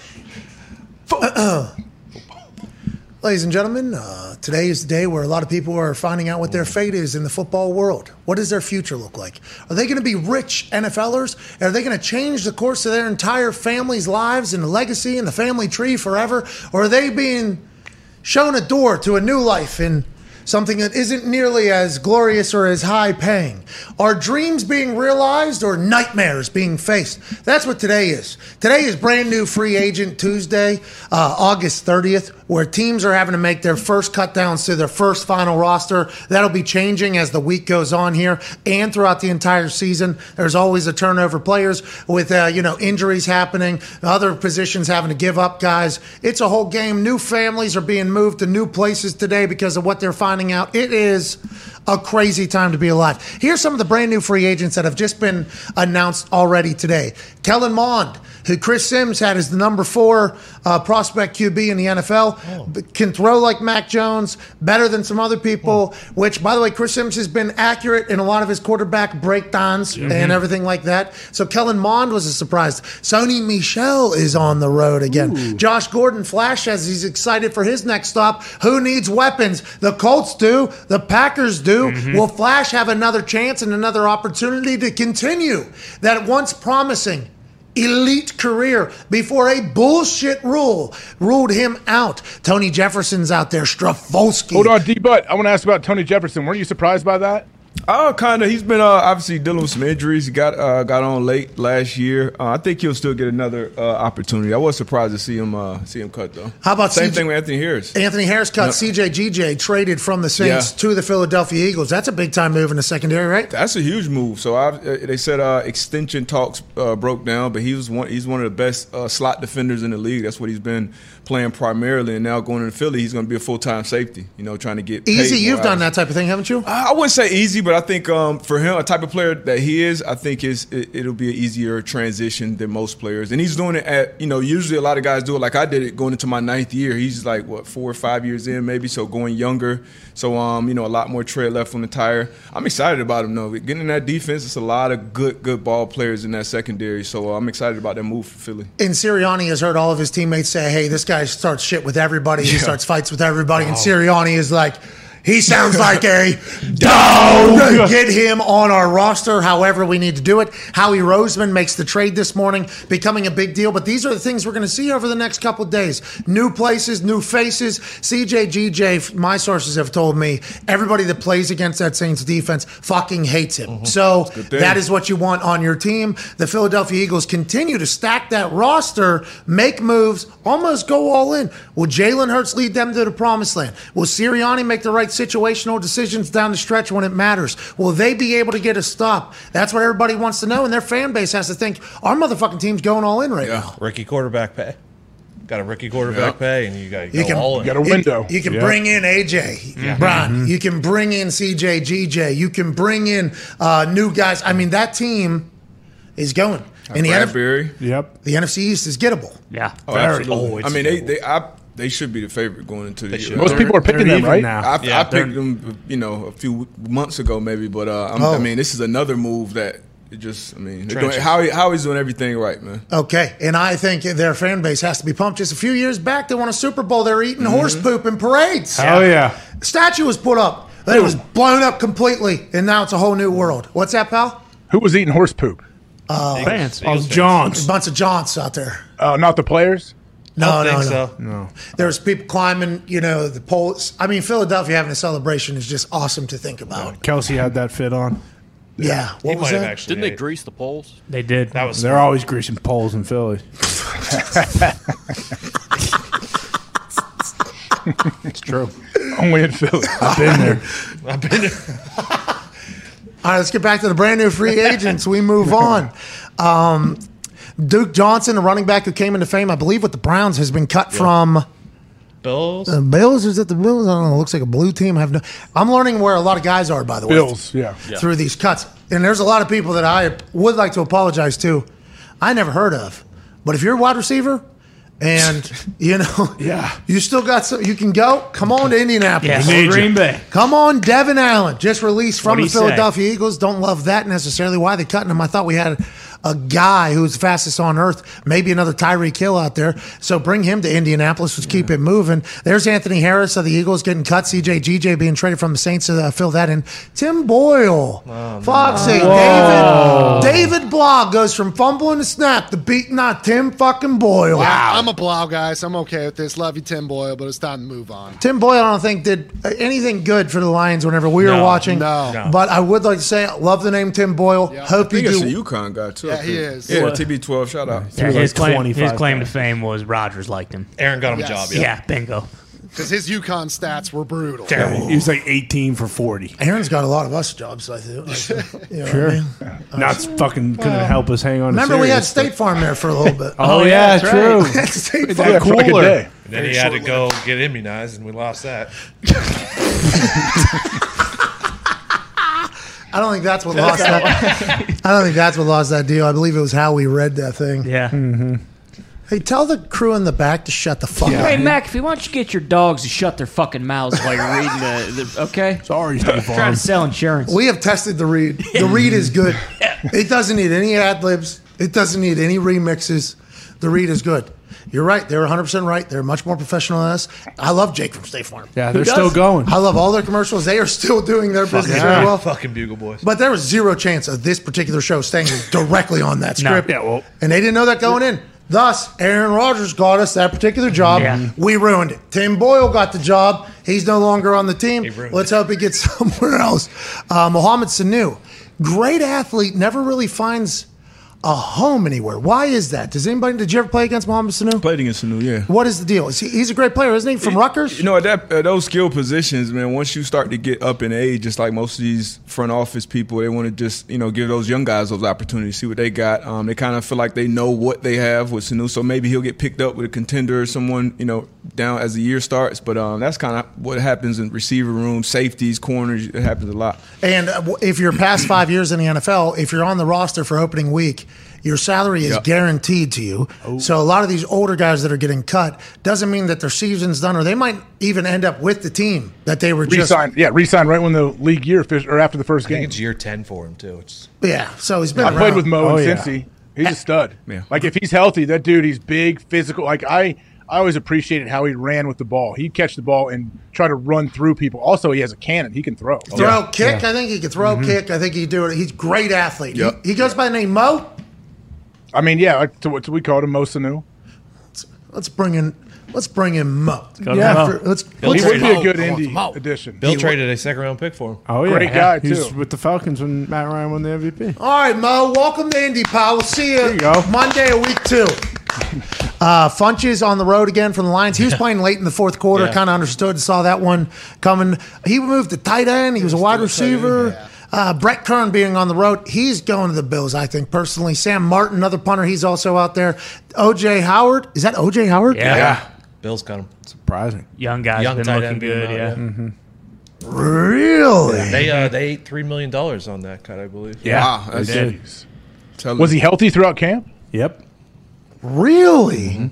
Yeah, So where's he Shaw going back to Tampa too. then? That was a shocker. Huh? Someone will snatch him up. Somebody will take. Somebody will kick the tires on him. Tyler Johnson has been released. Um, that's crazy. 18. We just saw a film of him. Tom Brady hit him on a fourth and three against the Colts this past week in the first drive, first series. He's starting. He is now released on the road. Wonder what that's all about. Come to Indianapolis. Philip Lindsay, speaking of Indianapolis, ah, that guy just a couple years ago was the guy, wasn't he? Oh now- yeah, rookie Yeah. year. Now he's getting he was getting third string reps with the Colts. He was battling for that third spot, and then now he's being released. Let's assume somebody will sign him because now running backs are stable by committee. Somebody's going to fit in. He's going to fit in They somewhere. said special teams probably led to that because he doesn't play him. And also we got Jonathan Taylor and Nyheim Hines. Yeah. So John, those are two guys. So whoever's getting that one spot is the third guy has to play special teams. Philip Lindsay doesn't play special teams. Yeah, that's tough. Philip Lindsay's been a starter since day one in the NFL. Probably was never taught how to fucking cover a punt or a kick in his entire life. Kind of uh, goes against him, but he was a superstar early. Then Coleman, Ward, and Shelton. Danny Shelton. Danny Big Shelton. Boy. Danny Shelton release. Big He was boy. the first rounder. He was a Oh first yeah, rounder, to. Cleveland. you dub. Yep. Played in New England. A lot of brand new free agents. We'd assume a lot of these guys get another opportunity somewhere, maybe sign back to the practice squad or maybe back to the team after year one. But there's a lot of guys who are going to be able to pick where they go next, AJ. Yeah, I guess. I mean, there's definitely some big names out there. It's always a, a bit surprising. And teams that are, you know, they'll be making moves, what, all the rest of this week. Yeah, I, I said now earlier, you're not safe, though. That's the scary thing. If you're, you're like, oh, I made the team, here we go. No, you're not safe because now there's a pool of 800,000 players where they can come try to scoop you up and get you out of there. I said in the first hour that there's somebody tonight who's leaving the facility, texting her family, friends, even probably the positional coach, like, Don't do it. my dream has come true. Thank you. All those long hours and sacrifices and pain and long hours and roads, uh, everything. I made it, Mom. I made it, Dad. Hey, high school coach. Fuck. I want to let you know before everybody else. I made it. Then they're going to bed tonight. They're going in the facility tomorrow. They're getting a peanut butter and maybe banana sandwich or whatever the fuck they want to eat. Sure. And they're just sitting at a table and they're having a conversation with everybody. Look at this dream come true, dream come true. And then while they're walking to either team meeting, position meeting, or special teams meeting, they get a tap on the shoulder and we never see that motherfucker ever again. Nope. ever again. Person's gone. Tough business. Tough business. Yeah. Dingo sent all the text back. Yeah. Sorry. Wait. Just kidding. Just want to let you know. Never mind. I learned quickly that this ain't game anymore. This is business. business. It is. So there is some, you know, some questionable times here for the next few days. So if you're a family member or a friend of somebody that is on maybe 50, 46 to 53 on a roster, have to have some self awareness. Let's not pressure them to tell, let you know if they made the team or not because they might have today. Tomorrow's a very different story. Yeah, and uh, vet Logan Ryan was just cut as well. So like when those guys are out there and you're a, Tampa? you're a safety and on another team and you know where you're, you're on the and you see that you're like oh fuck. Here we go. There's some big names getting released. This has to be the guaranteed salary thing. It's that you know it's numbers game sometimes. Sometimes somebody surprises you. You know, ha- have a great camp, um, and you know you may be heavy in one position. Obviously, you see an opportunity to pick somebody else up on a, on another position. It's tough, man. But you know, a lot of careers will end today. But then a lot, you know, you got guys like James Harrison that was cut, you know, 6 seven times, and then end up obviously having a Hall of Fame uh, caliber career. So. Never the end, man. It ain't Never the end. It ain't the end. You can keep grinding. going. Yeah, keep grinding. You the go- old guys. D Bud said it. Like the old, if you're an older guy and you're not like an every down player, you have Yeah. to play special teams. They don't have room for you on the team as being like a uh, a player that might play fifty percent Yeah. or less of the plays on offense or defense. You better be playing some special teams. How about the five hundred thousand dollar difference in vet men, rookie men too? When you're talking about teamer or third string linebacker or tight end that's playing special teams, like the new CBA making it that big of a difference. I think the intentions were pure. The intentions were, oh, the veteran men will be more because you've earned it. You know, you you put in your time, you've earned this whole thing. But what it became immediately is, oh, I got two old fucks. I got an extra million dollars. I can go do this entire thing. So at this position, covering a kick, covering a punt, blocking for anything, can I pay five hundred thousand dollars less at this? Yeah, I can certainly do that. So the shaping of the roster and the salary cap, which isn't real but it is real for 30 to 53, 26 to 53. That is pretty fucking real. The salary cap, they hold, hold it over everybody's heads. It's the top 20 that they kind of dance with.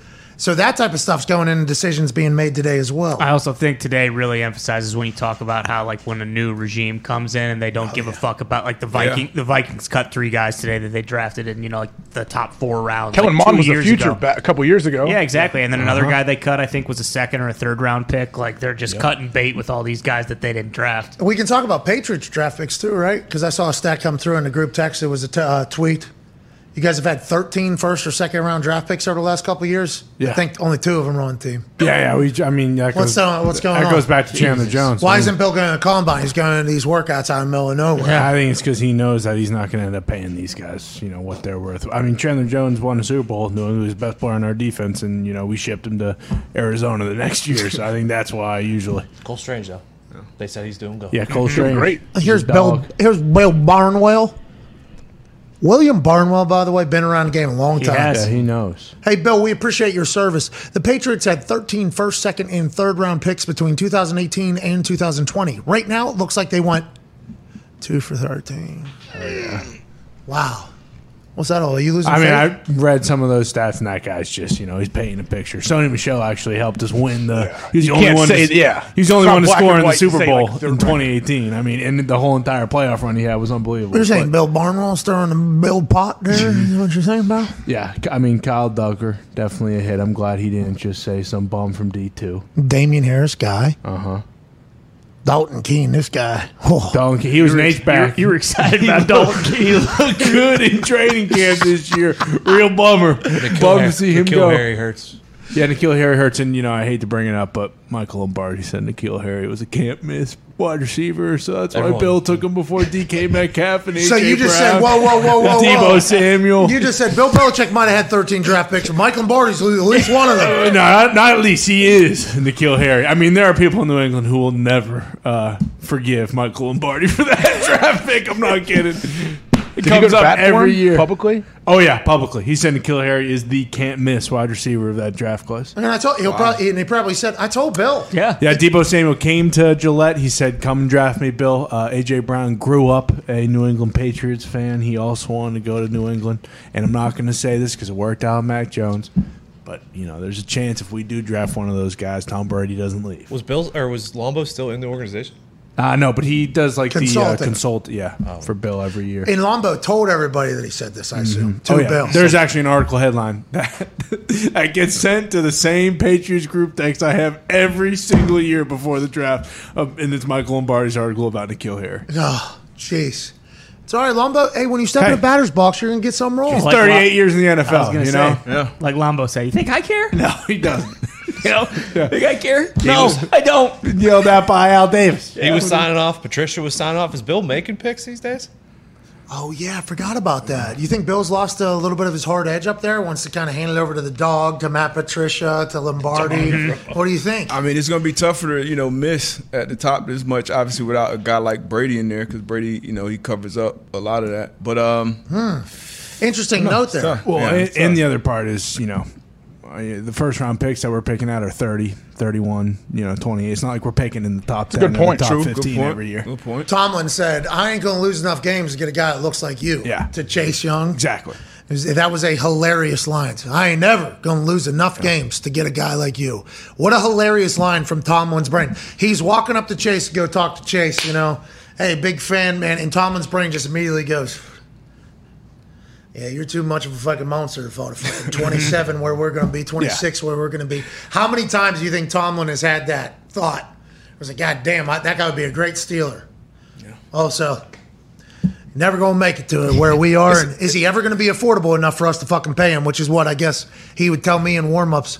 I'm gonna wait till you're old and cheap. That's what he told me, and it was a hilarious line. Remember, he explained to us, "There's just some people where I feel like they physically have to deteriorate enough to get into the price range that I will be willing to pay them." And you were one of them. I thought that was a massive compliment, but that is real about the Patriots and these teams that are historically great. Yeah. They're not up there in the top 10 where they get a chance. Hey, who's running four twos? Who's running four threes? I get these guys, and that's why the parity of the NFL is the way it is. It's a, it's a tough place to play too. Like it's a tough environment to, I guess, adjust to. Um, I, I, I was one of those high picks in 09 and went in there and struggled. It was a, kind of a transition. It was kind of before, you know, I got drafted with Julian Edelman, Pat Chung, McCourty was the year after, so it was kind of the, that next run, that next dynasty. But we had young Josh Boyer in there trying to run a room with, you know, 14 year vet Shawn Springs, eight year vet Leigh Bodden. So it was tough. But um, playing in that environment, like in that building, very, very different than every other organization in the league. And um, so yeah, it- It's just a vibe. I mean, Do they make you anxious or what? What is yeah, it? I mean, it, it's like you know, every day. It's a good thing, you know. Looking back on it in retrospect, when I got to other places, I'm like, damn. Now you understand it as you get older in the league. But come, it's it's tough. It's tough, and uh, you can obviously get get in that doghouse. Uh, practices, like the intensity of practices, the the amount of things that that change from day to day, week to week. You know, you can have a bad shit Wednesday, Thursday practice. You may have been coming in that week as a starter, going into Sunday. You're coming off. You're coming off the bench, or you may not even be suiting up. Like that doesn't happen around the NFL. You know what I mean? So it's a different level of pressure. But some people thrive in it, uh, some people don't. So it's all always situations are situational. But it's a tough place to play. And he, his practices are nothing like everybody else's, right? Like if he thinks, from what I've been told, and I might be wrong, I've never been in there, but if, like the smallest, simplest thing, if the center and guard, right guard, are missing a block one week, like they will run that indie thing for fucking Oh, yeah. ever. Like as most teams will have, like, hey, we got a five minute period. We're gonna do working on this. Let's get this better. Like Bill will hammer. Hey, we will not end today's practice until you two motherfuckers figure it out. Basically, where other teams have, hey, it's Wednesday, so we got first and second down. We got this. We got this. We got this. And every day is like this. From what I've been told, like Bill will change the practice schedules if he sees a glaring issue and basically be like, we are not moving on until we fucking fix this. Yeah. And it seems like that is a smart decision. I'm, I don't come from the football world. I didn't grow up in it.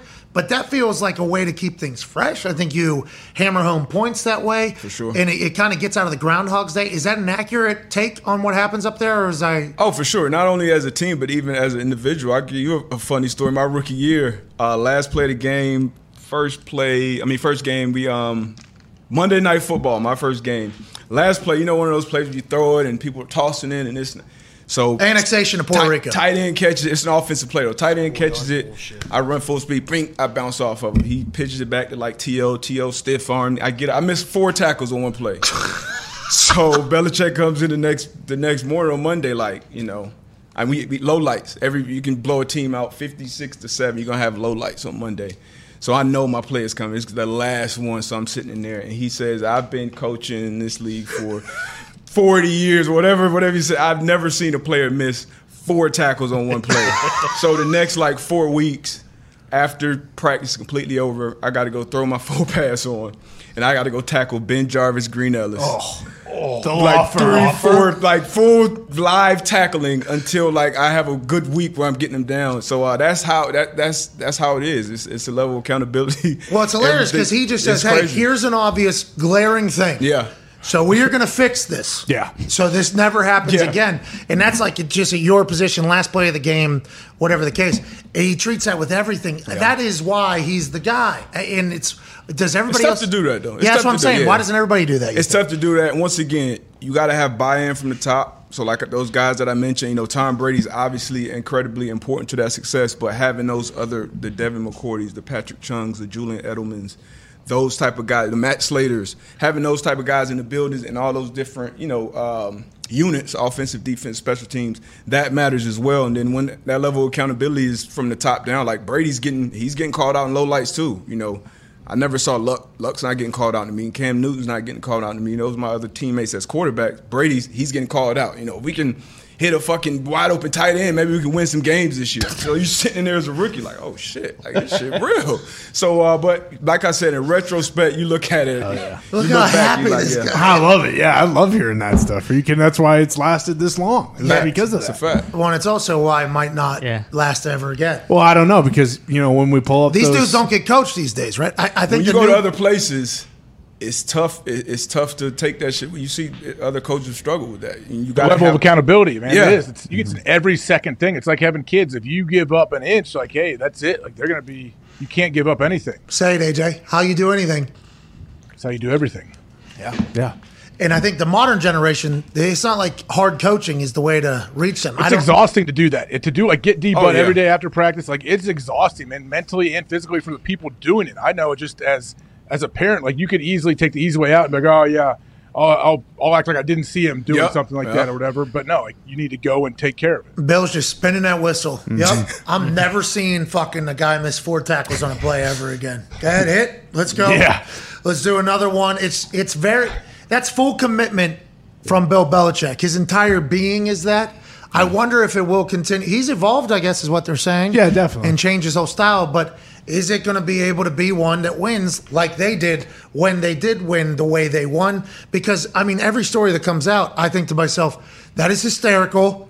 That sounds like the right thing to do, but you're dealing with actual humans that have big egos, have been around a long time, and your body can only take so much. The fact you're doing full tackle drills, yeah. like we were Big ass. conditioned after every practice too. But I mean, the, the the benefit of it is, and this is kind of the conversation you have when someone comes into the building. It's like when you run out of the tunnel on you know Sunday, like you feel like you're going to win the game. You feel like the other team, and then other teams they go above and beyond to try to over prepare for you know Patriots week. So you feel, once again, this is when Brady was there as well. So that's obviously you can't just not account for the greatest quarterback of all time. Um, so maybe he has changed some things now, but um, that's the benefit of it. When you walk out, you know you're more prepared than the other team. You know you're more conditioned than the other team. So you you know it's kind of the necessary evil. yeah, you throw a ball into six people, though, it's going to be a pick. Yeah, it is going to be a problem. But that's another reason why it might be able to last because it feels like Mac Jones, who's the quarterback, one of the, the top guys, ha- has fully bought in. He spent the entire offseason. And like the draft thing, uh, it is very damning. But Bill also is able to say, like, yeah, I fucked it up and then spend 150 million in free agency. Where yeah. he's getting guys that are proven in that he probably knows, yeah, I can coach these guys the way that I've coached all these years, and they're not going to, you know, go cry about it. And as far as practice goes, you remember when Jonas Gray scored four touchdowns against the Colts, and then he was late to the plane, and then he got cut? Like, it's not even if you play bad in practice. You can play well in the game, and then Yeah, on but you Monday. can't miss the game playing. You can't Yeah. miss. That is something. yeah. I think he was late to practice, actually. I don't think Can't he was do late that. to the game. either. Yeah, yeah. As somebody who was late one time because I was in jail, can't do it. I mean, I've never. I've Mm-hmm. I mean, never, this guy had I've never experienced something. scored four touchdowns, hit Yeah. 170 yards in his All right, only I- I- game. It's the second time you fucking said that. Sorry, yeah, I'm just, it was against Colts. It blew the shit out of him. But I mean, I'm paused. Bro, how about LeGarrette Blount? LeGarrette Blount had. Uh, That's the playoffs. I think he had four in one game as well. Yeah, he had. Uh, I think he had 19 touchdowns that year, and he didn't go to the Pro Bowl. Yeah, he was just running people over. That was after he smoked with um, Left, left, Bell, Bell, yeah. in Pittsburgh, and nobody would pay him. So Bill was like, "I'll give you Yeah, I'll- twenty four bucks and come play up here." And he did. and he did, and he fucking Won won the, great. won the Super Bowl. No shit. In the most accountable holding place, New England, this guy that everybody said was a problem. He goes up there, gets paid nothing, and fucking just. Well, Why is everybody dumb? I don't know. We will find He out. walked Ju- off the field. Julian Edelman, he's pissed. What do you want the guy to do? Julian Edelman, he said he's healthy. yeah. Really? Uh oh. This might be a Gronk type situation. Julian Edelman feels extremely better after a year away from football, and he's not ruling out an NFL return via Zach Cox, NENS, NESN, Northeastern Sports Network. Hell yeah, Ness. Fucking Zach Cox knows the deal. Uh-huh. Yeah. We saw Julian Edelman a few times. Looks like he's in great shape. I think he will oh, always yeah. be in great shape. What was this? His knee, though, had no, Yeah, Yeah, no cartilage. Yeah, none. which is just sore. Like, that hurts like fucking hell. That's what that does. So, To if be saying that though, he's got. A, I'm sure he's tested a little bit. You know, he's been working. Obviously, he works out. He's in great shape, but he's probably been running around a little bit, changing Probably the direction, saying, "Okay, I still got this." You think he was the receiver in the 11 day Oh, vacation that Lombo was talking about? Yep. 11 days. Running on sand, Running too? on sand much uh, better. Probably much yeah. better for the Probably knees. Amendola too, because he just retired. What? Oh, what? Two receiver. Lombo said, if I know Tom, he had two receivers with him and a bag of balls whenever he mm-hmm. went on this 11 day Yeah. absence. Yeah. That would be the two receivers right there, right? and they wouldn't say anything to anybody. Oh, no. Hell no. And he's didn't he say he only go back to New England? Is that what he said? He Well, did. it's- say it's that. Tampa. Unfortunately, it was Has in say. Vegas for the Patriots Raiders uh, joint practice, but he's Is his contract up or no? Is right still? With, Oh, I don't know if he he still has the rights, but I know he sold those Foxborough Forever shirts and he acted like that he was never going to leave New England. So yeah, he but does his knee back- didn't feel the way it feels now at the Exactly. time. Mhm. Situations are situational. At that point, he didn't think he could ever run a fucking seven again. Yeah, and now taken. He's all the way back. Uh huh. 11's taken. Someone's wearing it. I mean, eh, obviously he can come back and have it. I'm not saying it's a Cam Newton pat the Patriot situation. He's definitely going to Tampa if he comes back. Yeah, if he comes back, yeah, Is that why he's why? going Tampa. It's warmer weather. Is that why the surprise Mm-hmm. cut happened? Tyler Johnson. Or like Kansas City or Green Bay, something like that. No, he's going to Tampa. Warm, remember what Warm weather, every yeah. Gronk and everybody who's this guy said? Warmer weather. You should see how good you feel. So much better every day. Your joints aren't sore waking up. Tampa's a big. Let's get them. Let's get the guys a Sunday team. Mm-hmm. Like, hey, let's just get the dudes a Sunday. Let's go to New England if he comes back. I mean, who cares? Does he think he'll get a big numbers if he goes to New England? though? Who fucking cares? What is your problem? Hey, I Jules? love Jules. You don't like Jules? I What is love it? You just Jules. posted the fucking picture from the Falcons. Exactly. I love team. him. That was in 2016. What is your problem? I, I love him. I love him What to is your death. guy? He wouldn't even come to the preseason game because Tom Brady was playing. I'm like, don't you think you should at least give him a hey, Thank thank, you. you, for Yeah. all the fucking happiness? No, That, this The guy. only reason I'm like that is because of Tom. The only reason that I feel that way is because his mantra his entire career is the next ring. That's his favorite one. He's instilled that in every single New England fan in the goddamn nation. So why don't whatever. you go and say your thanks to the God that brainwashed all of you into believing that particular thing? Hey, Tom, thanks for fucking doing what you did to my life. The amount of parades Sure. and happiness that we had because of what you accomplished alongside your teammates, I would like to say thank you for that. Don't you think you should have had a sign maybe Dude. this weekend? You would have had a chance to be on the field thanking Tom for everything he has done. Don't you think that's what you should have done for Tom Brady? I'm not fucking thanking Tom Brady while he's got pirates on his helmet and a goddamn Buccaneer symbol across his chest. Okay, I'll thank him when he's done, of course. And when he comes back to New England and we retire 12, I'll thank him immediately. But when he's playing for a different team, the same way Tom Brady is, you know, him and his team against everybody else, that's how he and, you know, Bill have kind of taught New England to be. It's the Patriots against everybody else. It doesn't matter if Edelman or Gronk or Brady or any of the number of guys who have come through New England, done well, and then left.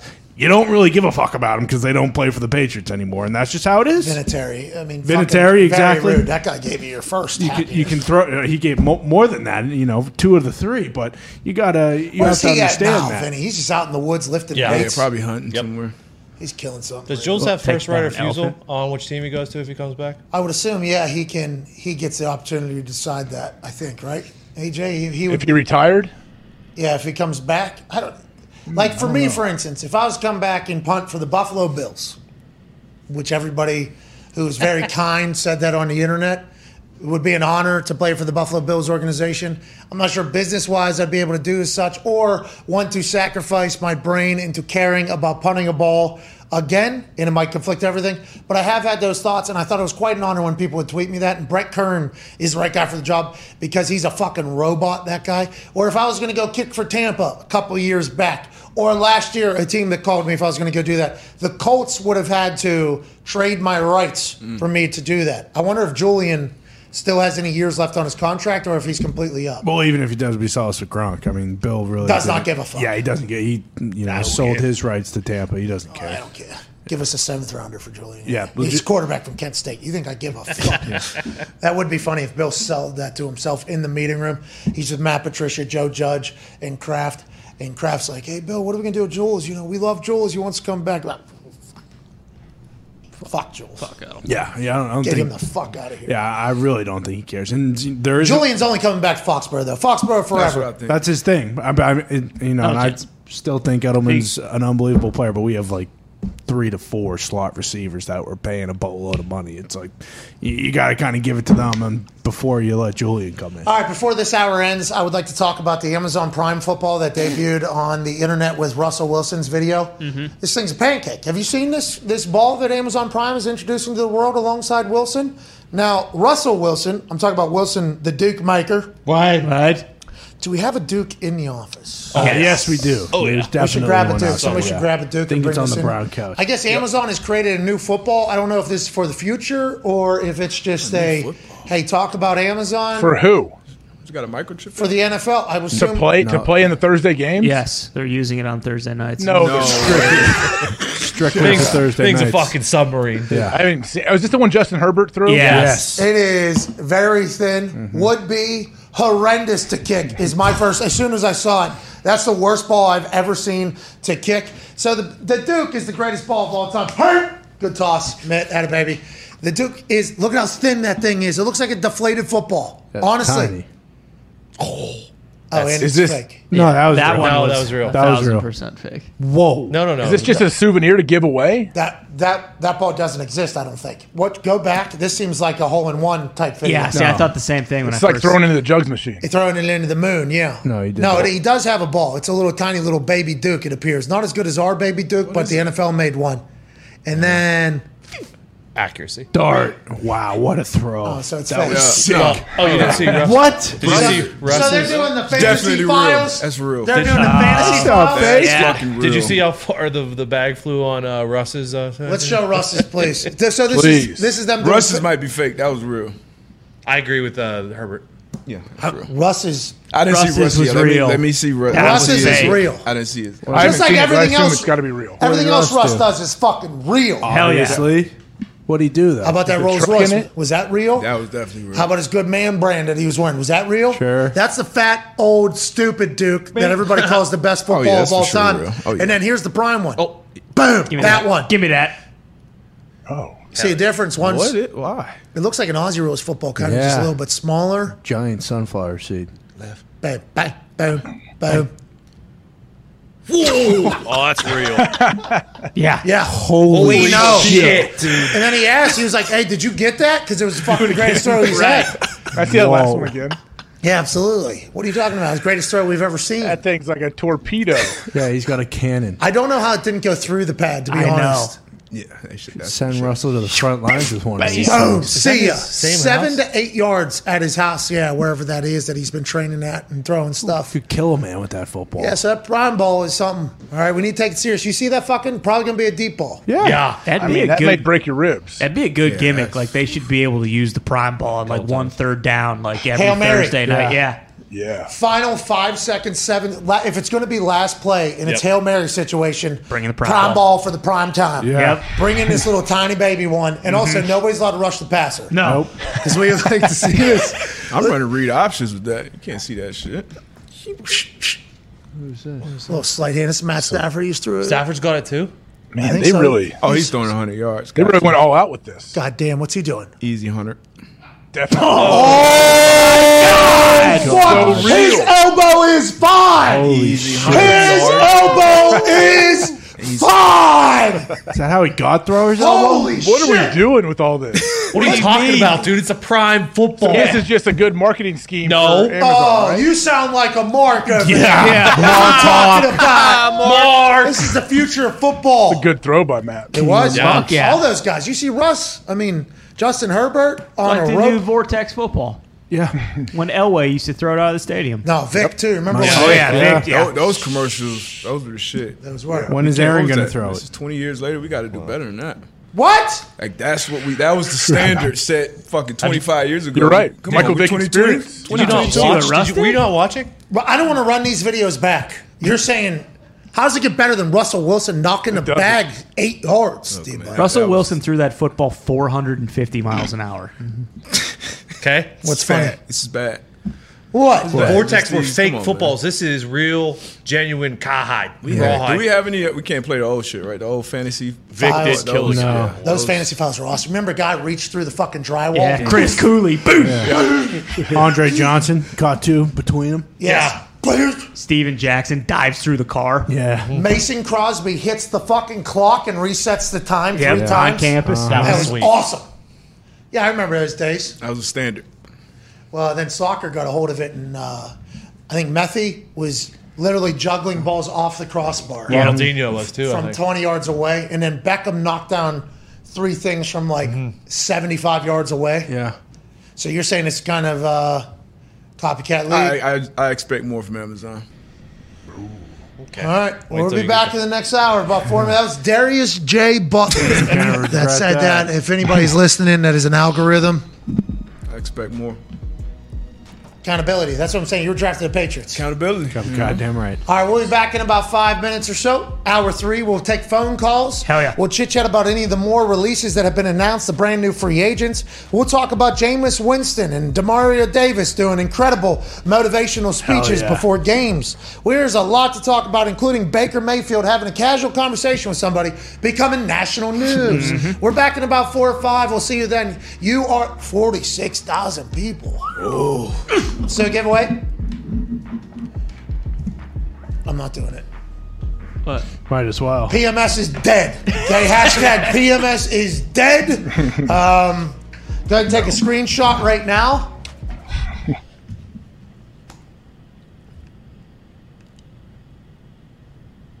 Hashtag PMS is dead.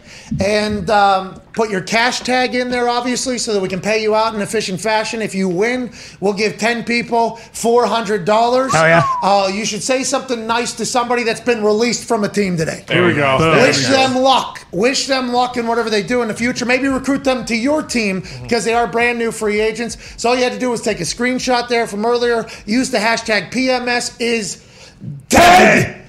Put your cash tag in there and say something nice to somebody that maybe got released and recruit them to your team. I need to relax, okay?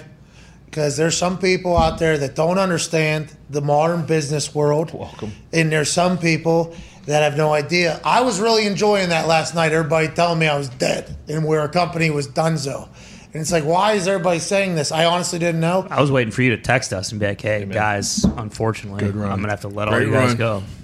You know, I know. This- Oh, It's uh, don't you even start, Darius. You haven't even got here weekly. Okay, we'll cut that day. We're going to have to. Yep. You're here on Wednesday, Thursday in Yeah, studio. hopefully. No more. Cap cuts. Hopefully. Look at this.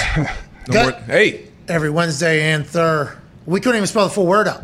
Yeah. That's where we're at right now. Can't afford those letters. Every wed and third, dude. That's going to be a blast. oh yeah. You know what else is going to be a blast? AJ Hawk. I have an announcement to make on the state of this dying company. Damn it. it's not funny. I had a couple people text me, ask me what what happened with Sirius. I was like, I have no clue. The deal was up. He's been saying it for months. The deal was up at a certain time. That's what I'm saying. I feel like our the actual viewers of the show and even listeners of the show, this is not a surprise at all. I think, right? No, No not way. At all. No problems, no ill beef with anybody, but literally could see it coming from a mile down. Literally week one, Yeah. Yeah. on Sirius, it was like, oh, these people that listen to this show hate us. Yes. Understandable, by the way. You do what you got to do. You guys listen to what you listen to. We're very different, but not a lot of, throughout the whole thing, there's no beef at all. It was just kind of expected.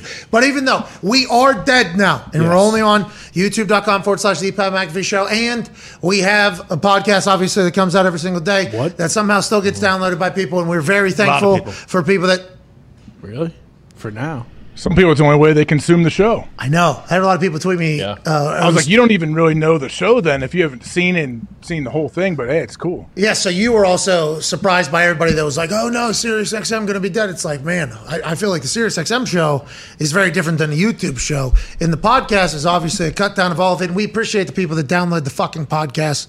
Like you are the best. And there's people that only consume shit via audio. So like. I that's never been my style, but I understand that those people exist, so that'll still go on without a hitch. Nothing will change. But we have a rather large announcement, AJ Hawk. Oh shit. Uh oh. Hey, we have like a video game coming out tomorrow. What? Whoa. Yeah, a video game coming out tomorrow. It's fucking awesome. Holy shit. We've been playing said video game in office for last couple months, I'd say at this point, Yeah. Mhm. to kind of Beta test. work through it all. Yeah, Yeah. beta testing through it all. Yeah. It's on the phone. It is on a game that'll be on Xbox or anything. It'll be on your phone. If you have an iPhone, obviously it'll be, I think, the best. Bigger the screen, probably Yeah. for the best, but nonetheless can play on a smaller one. It is a fucking great game, and it's coming out tomorrow. Let's go. I'm very proud of it You should be. very excited about it, and I think it's going to be. I think people are going to love it. I, oh, hon- I we didn't create it.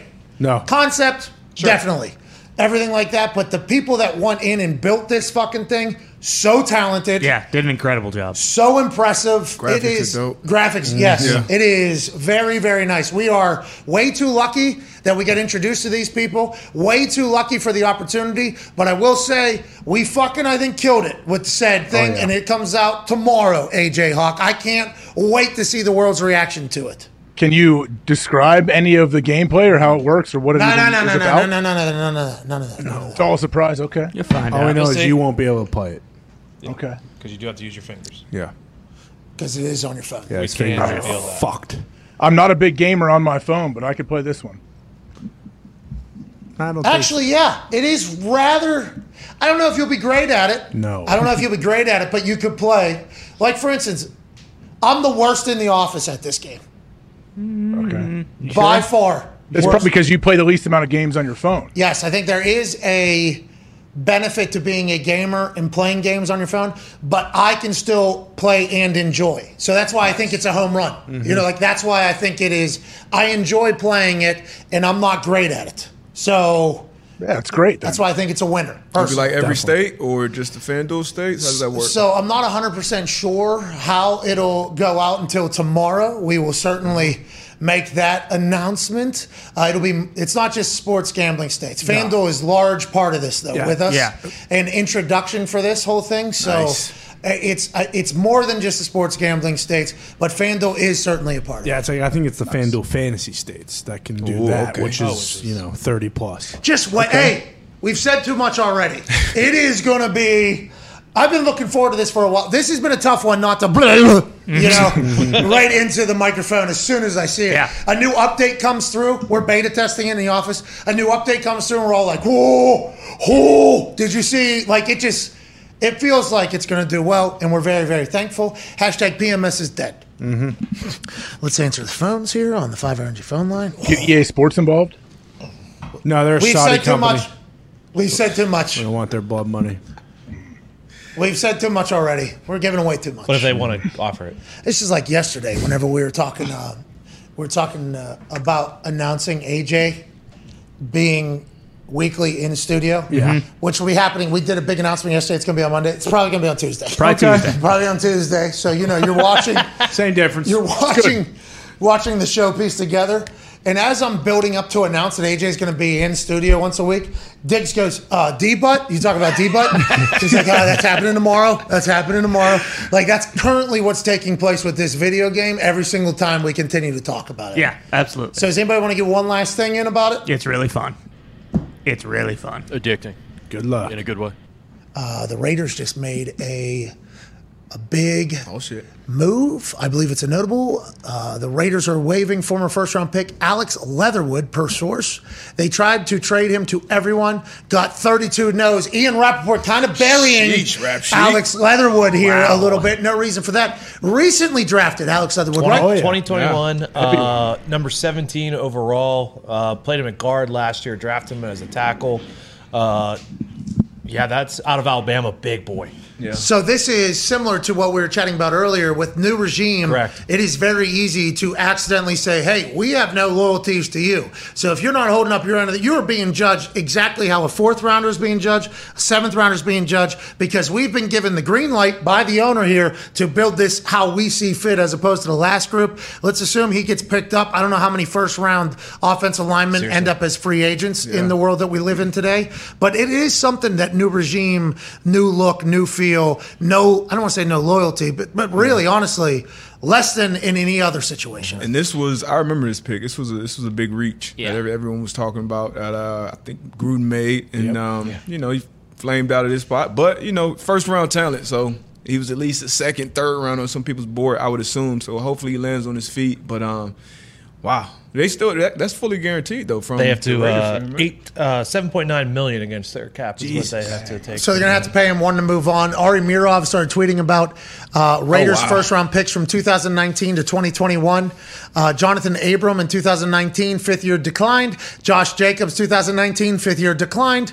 Uh, Klein uh, F- Clellan, Yeah. For- There's another reach. number four or five overall. fifth year declined. Clemson. Damon Arnette cut. Henry Ruggs the third cut. Alex Leatherwood cut. This is very much a. Uh, Hey, I understand what was promised to you in the past and what you're supposed to be, but if you ain't doing what we need you to do, or if you're even questionable on doing it, we are going to move on and, and kind of put our fingerprints on this program all over it. Now, Mike Mayock will be remembered as a guy, I think, whose draft picks did not, you know, Right? But he could say he could say Gruden made those draft picks. Mm-hmm. which mm-hmm. everybody was saying Yeah, at the time, Gruden right? As definitely Gruden's in charge of everything. Yeah, it's tough with Clelin Ferrell, especially because they reached for him and then they took Crosby in the second or third round, and he was, you know, such a A basically now. Absolute stud. Moving on from people is a lot easier if you're the new GM. Oh yeah, absolutely. That, I mean, I was told that in my negotiation. I'm a fucking punter. So, you know, we did not draft you.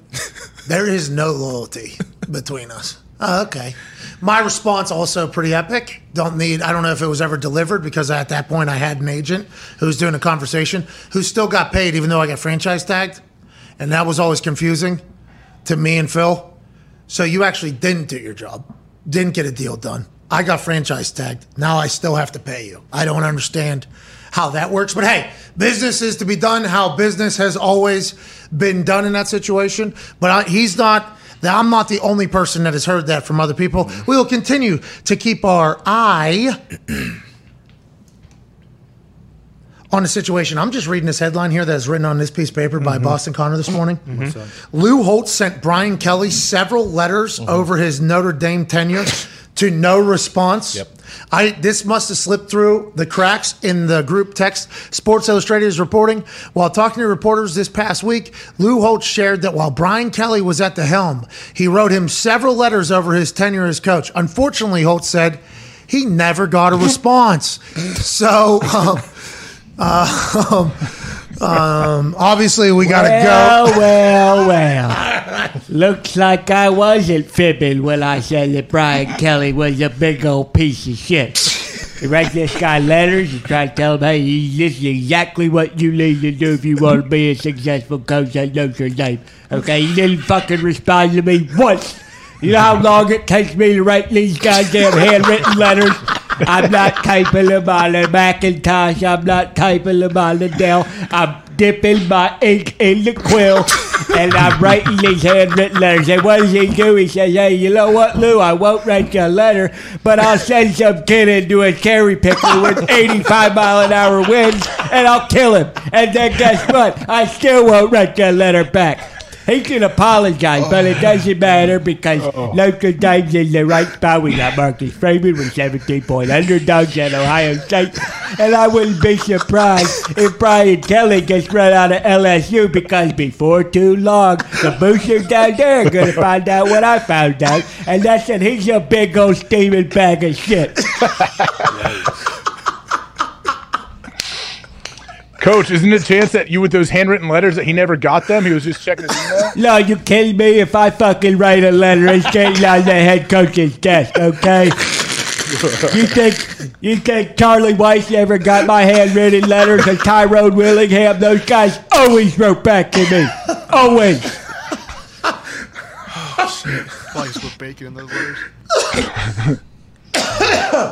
Thank you, coach. That's your buddy Brady Quinn, okay? He knows I wrote a letter before every single Notre Dame home game. Had it in his locker. What did you say about the game where you're taking on your future brother-in-law, AJ Hawk? Well, I said, good luck, Brady. Hopefully you play like a guy like Carlyle Holiday. I'm sure you remember him. He was a great quarterback at Notre Dame, led them to a lot of success. Of course, you know, Brady, unfortunately, they had good seasons and they got their asses beaten every single big post-game bowl. Whoa. And we all remember the LSU Sugar Bowl where that Marcus Russell or whatever the hell his name was, he threw it all over the football field. And then AJ and the Ohio State Buckeyes beat the shit out of Notre Dame in the Fiesta Bowl. Did you see the documentary about Manti Te'o? Seems like a really good guy that the world Yeah. You know what? really was rude to. Manti's a sweet kid, okay? And I'm sick and tired, sick and tired of everybody shitting on him and making him feel like he wasn't a sweet kid, because he was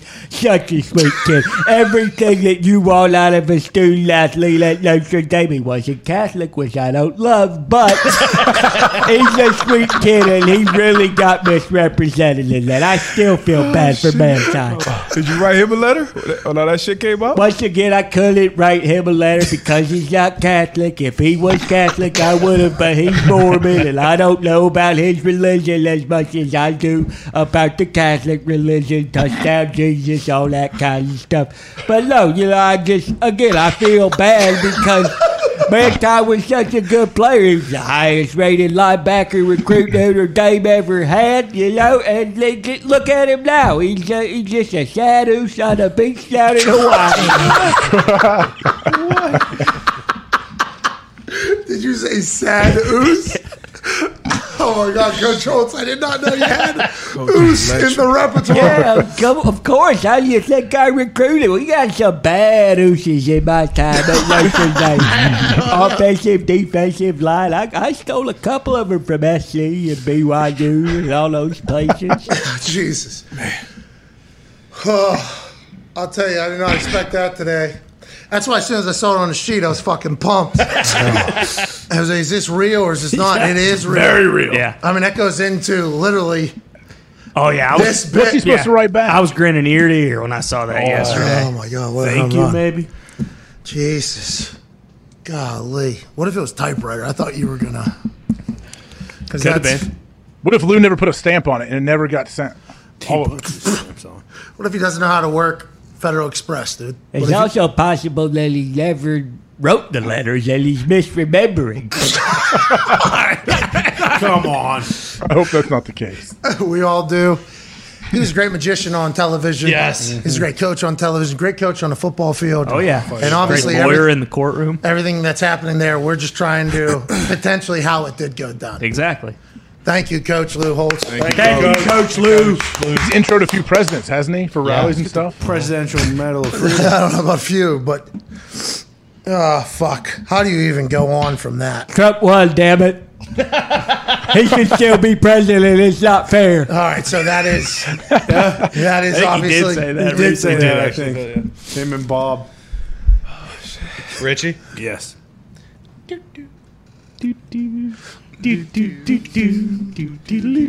That's a hell of a song. That's a hell of a song. Unbelievable. Everybody, we've given out some misinformation on today's program. We would like to let everybody know that that was not actual Coach Lou Holtz. oh No. just a couple moments ago. What? Everybody needs to know that that was not Coach Lou Holtz, and those are not actual quotes from Coach Lou Holtz, like Ty does for Coach Sirianni. Mm-hmm. Those are actual quotes. Correct. Coach Lou Holtz, you take a little bit more creative liberties. It does feel Yeah, like but we can never be so sure.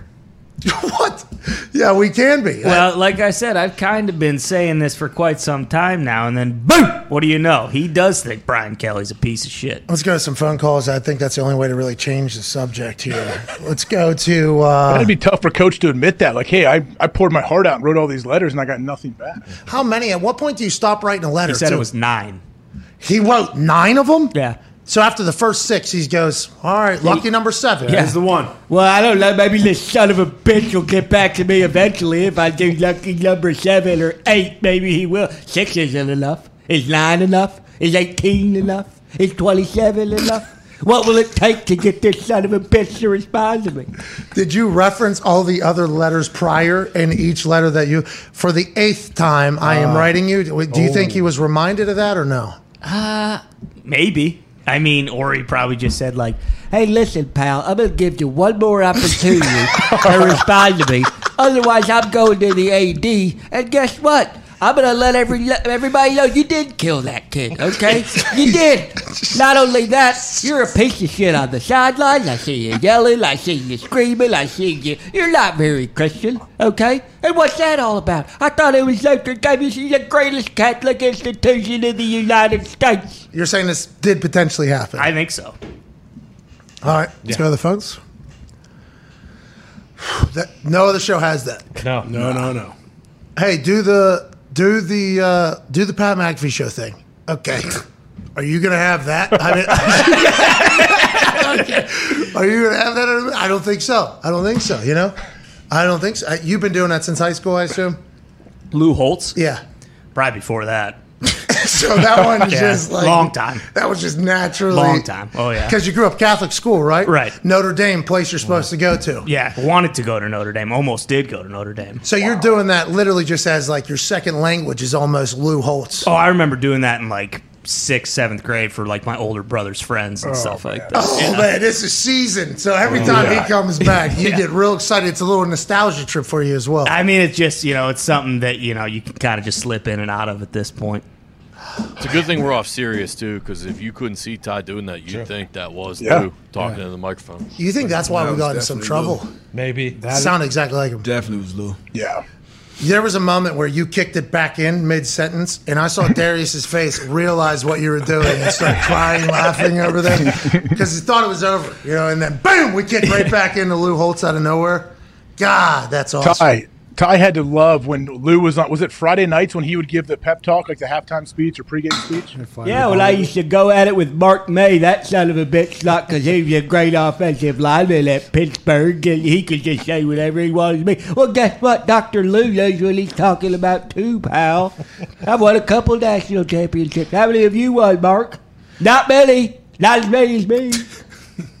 He used to tear up a newspaper, Oh, put yeah. it back together. Oh, He used gave- to. His Still part of it. his bumblebee speech. Yes. that he gave one night I was watching while I was in college, and I'll never forget just being like, "That's a great motivational speech right there." I did see recently the newspaper bit. Some school had him come in and speak, and he was top tier form doing the newspaper bit again. He's fucking mid-season form right now. Oh yeah, Yeah. oh yeah. I saw this I need to like, learn maybe that a week newspaper ago. bit.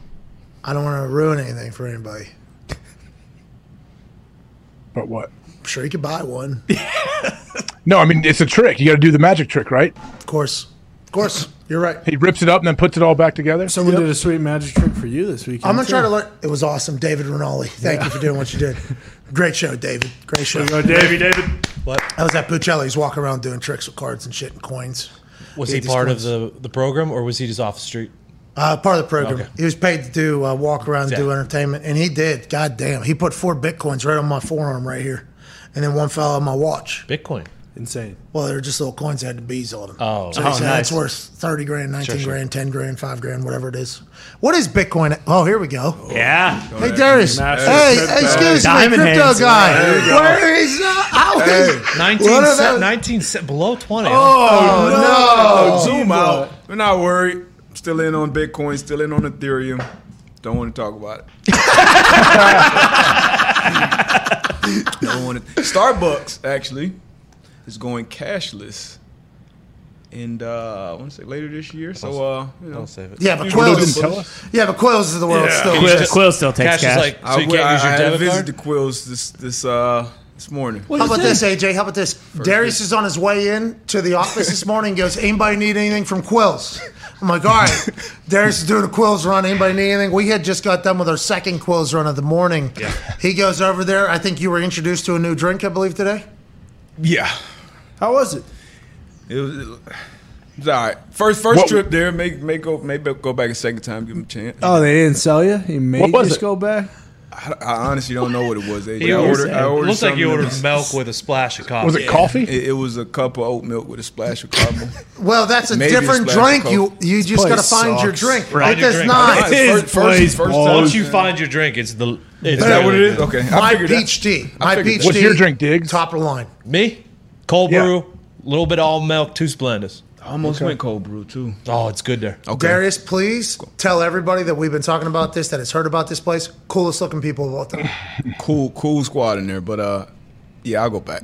Yes! Hell yeah. Fuck you, Connor, with your negativity. Connor's never been. He judges this Yeah. place. I've walked by though, and I've peeked in, and there are a lot of cool looking people in there. But from what I've seen come back to the office, I know their scones are like sponges, and I know their coffee has barely Scone is any delicious. He's coffee. a in it. corporate chill Bucks mark. Okay, he always goes there. The scones That's were right. delicious. I do always go there because they never fail. And you know, granted, they're going to have to let go of their insider in the NFL, but I still think that they have the legs to make a run. You're talking about Jordo? I'm talking about Jordo, yeah.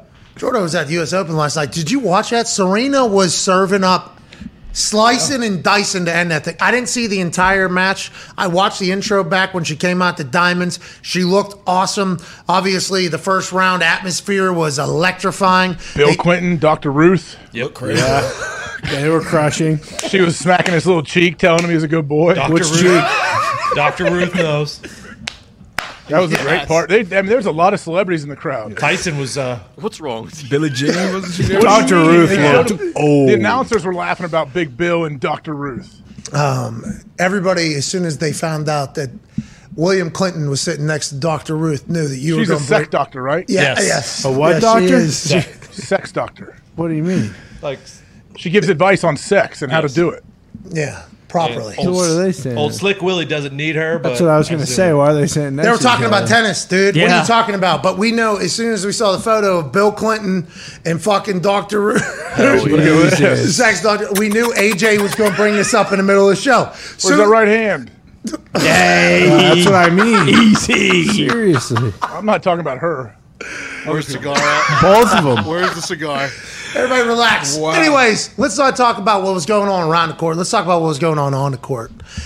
Serena fucking murdered this lady mm-hmm. from MNE. What is that? Montenegro?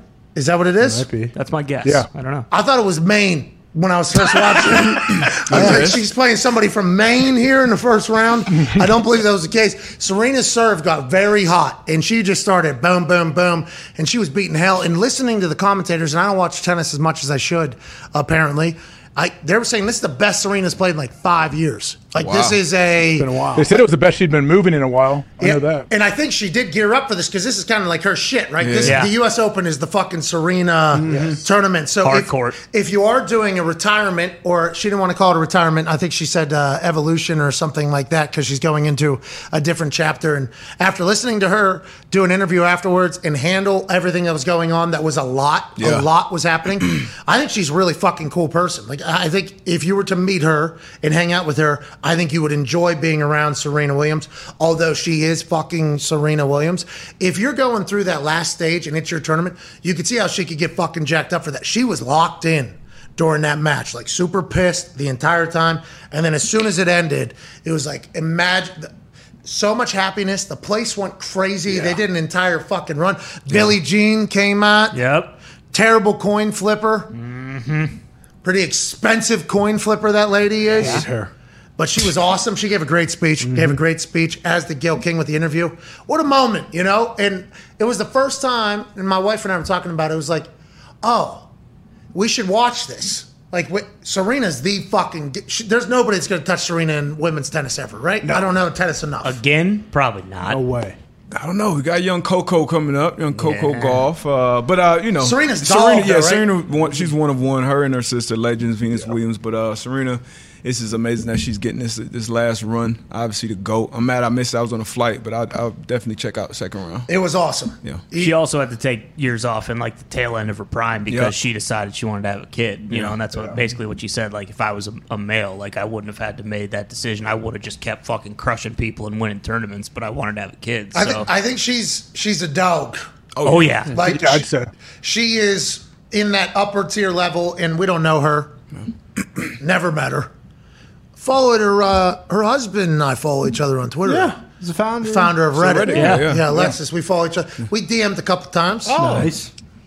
no big deal. I feel like I'm part of it. But, but honestly, I don't know her. But you have to put her up in that competitive. Yeah. In that, like the you know, Changed the game. Pantheon. the superhumans up there. Yeah. She's in the. She's in, in my opinion, she should be in the Mount Rushmore type conversation. We Of talking about- we athletes? talking about athletes overall, man, male, male and female, and she does some great stuff business wise too. You know, off the off the court. She knows part owners of the Dolphins. Her and her sister.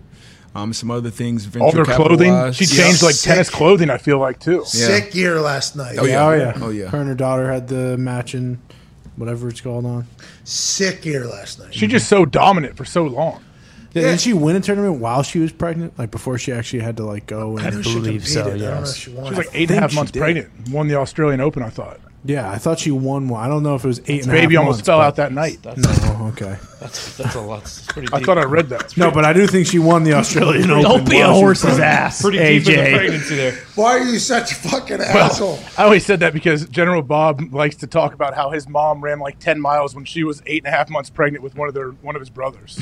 Okay, well, um, so know? General Bob, we just got the information. She was 20 weeks pregnant Yeah, whenever Oh, okay. she won the Australian. still Open. crazy. Jeez. Yeah, That's is tough because they're a lot of times girls are still sick Yeah, at that like time. peak real morning nauseous. sickness. Oh yeah, Hey, congrats on a hell of a run. legend.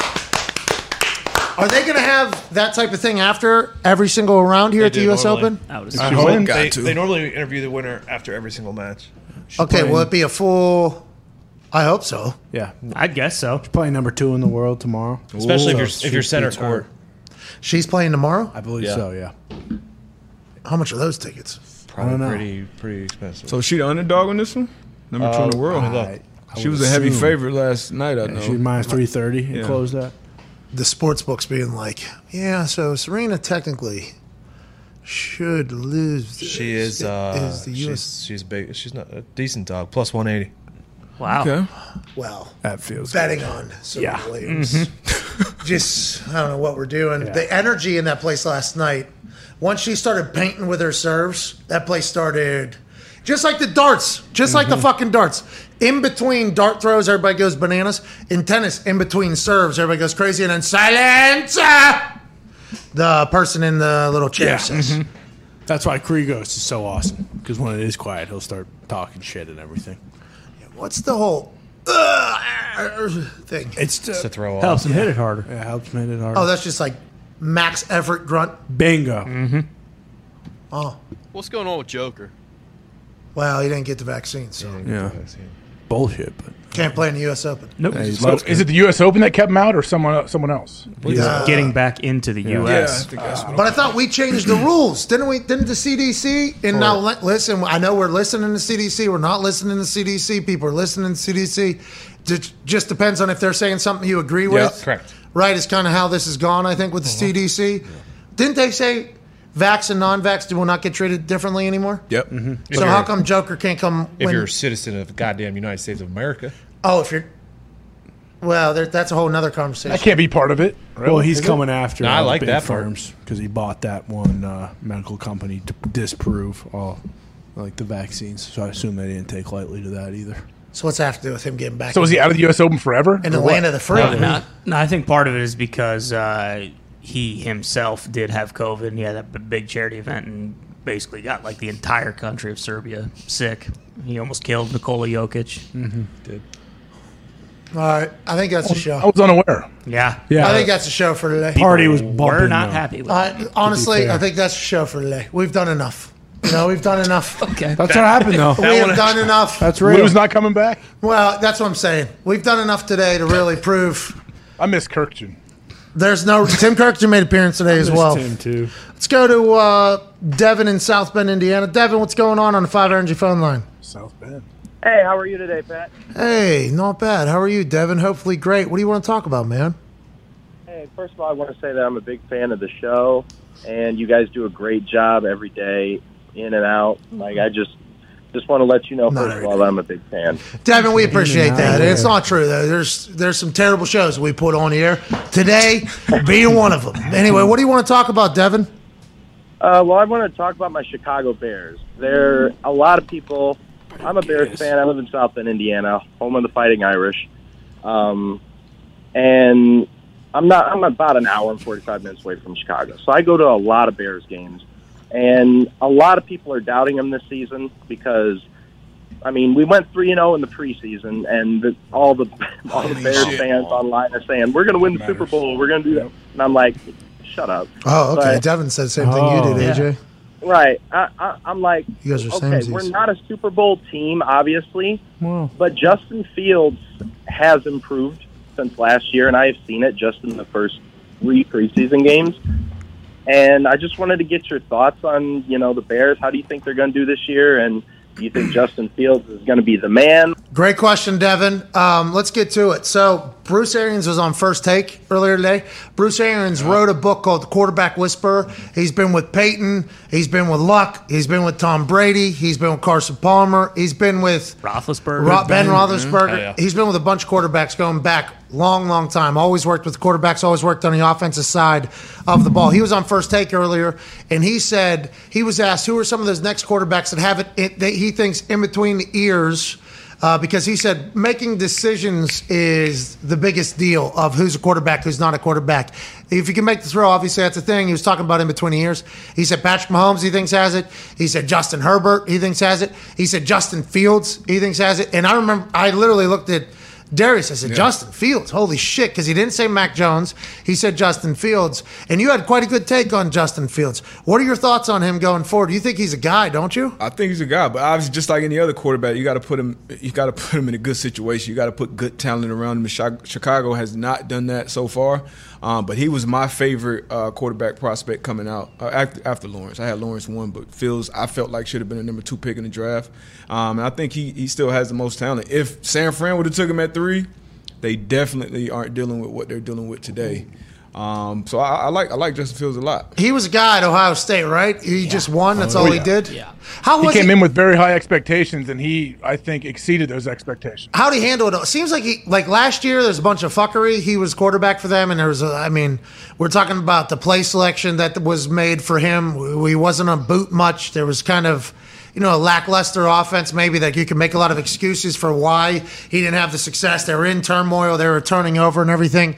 But it seemed like he was just consummate professional. I don't think I saw anything that would make you believe like this guy is going to be you know, a distraction or any of the bullshit that was potentially being said about him while he was coming into the NFL. Remember, there was narratives trying to be cooked about him that we all think Yeah. was potentially sabotage, so he would fall, Yeah. so that other teams could get him, which is a bullshit, dirty part of the game that does happen during draft season.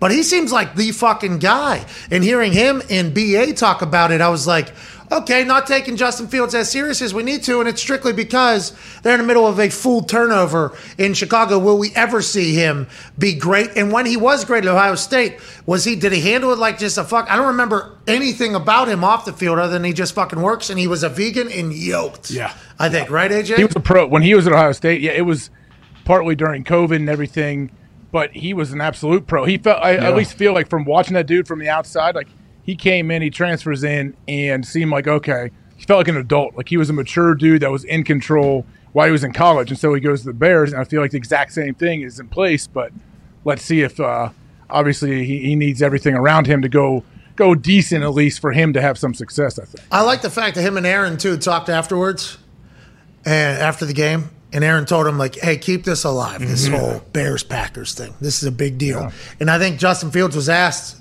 and he said he wants to beat the Packers or something like that. Three goals. I want to do this. I want to do this. I want to beat the Packers. Chicago loves this dude, huh, Zito? Absolutely loves him. Can't do anything wrong. Yeah, probably not. No. I mean, Chicago. I mean, They need a guy. they need a guy. The, the league is better with Chicago's good. And um, When was know, the last time?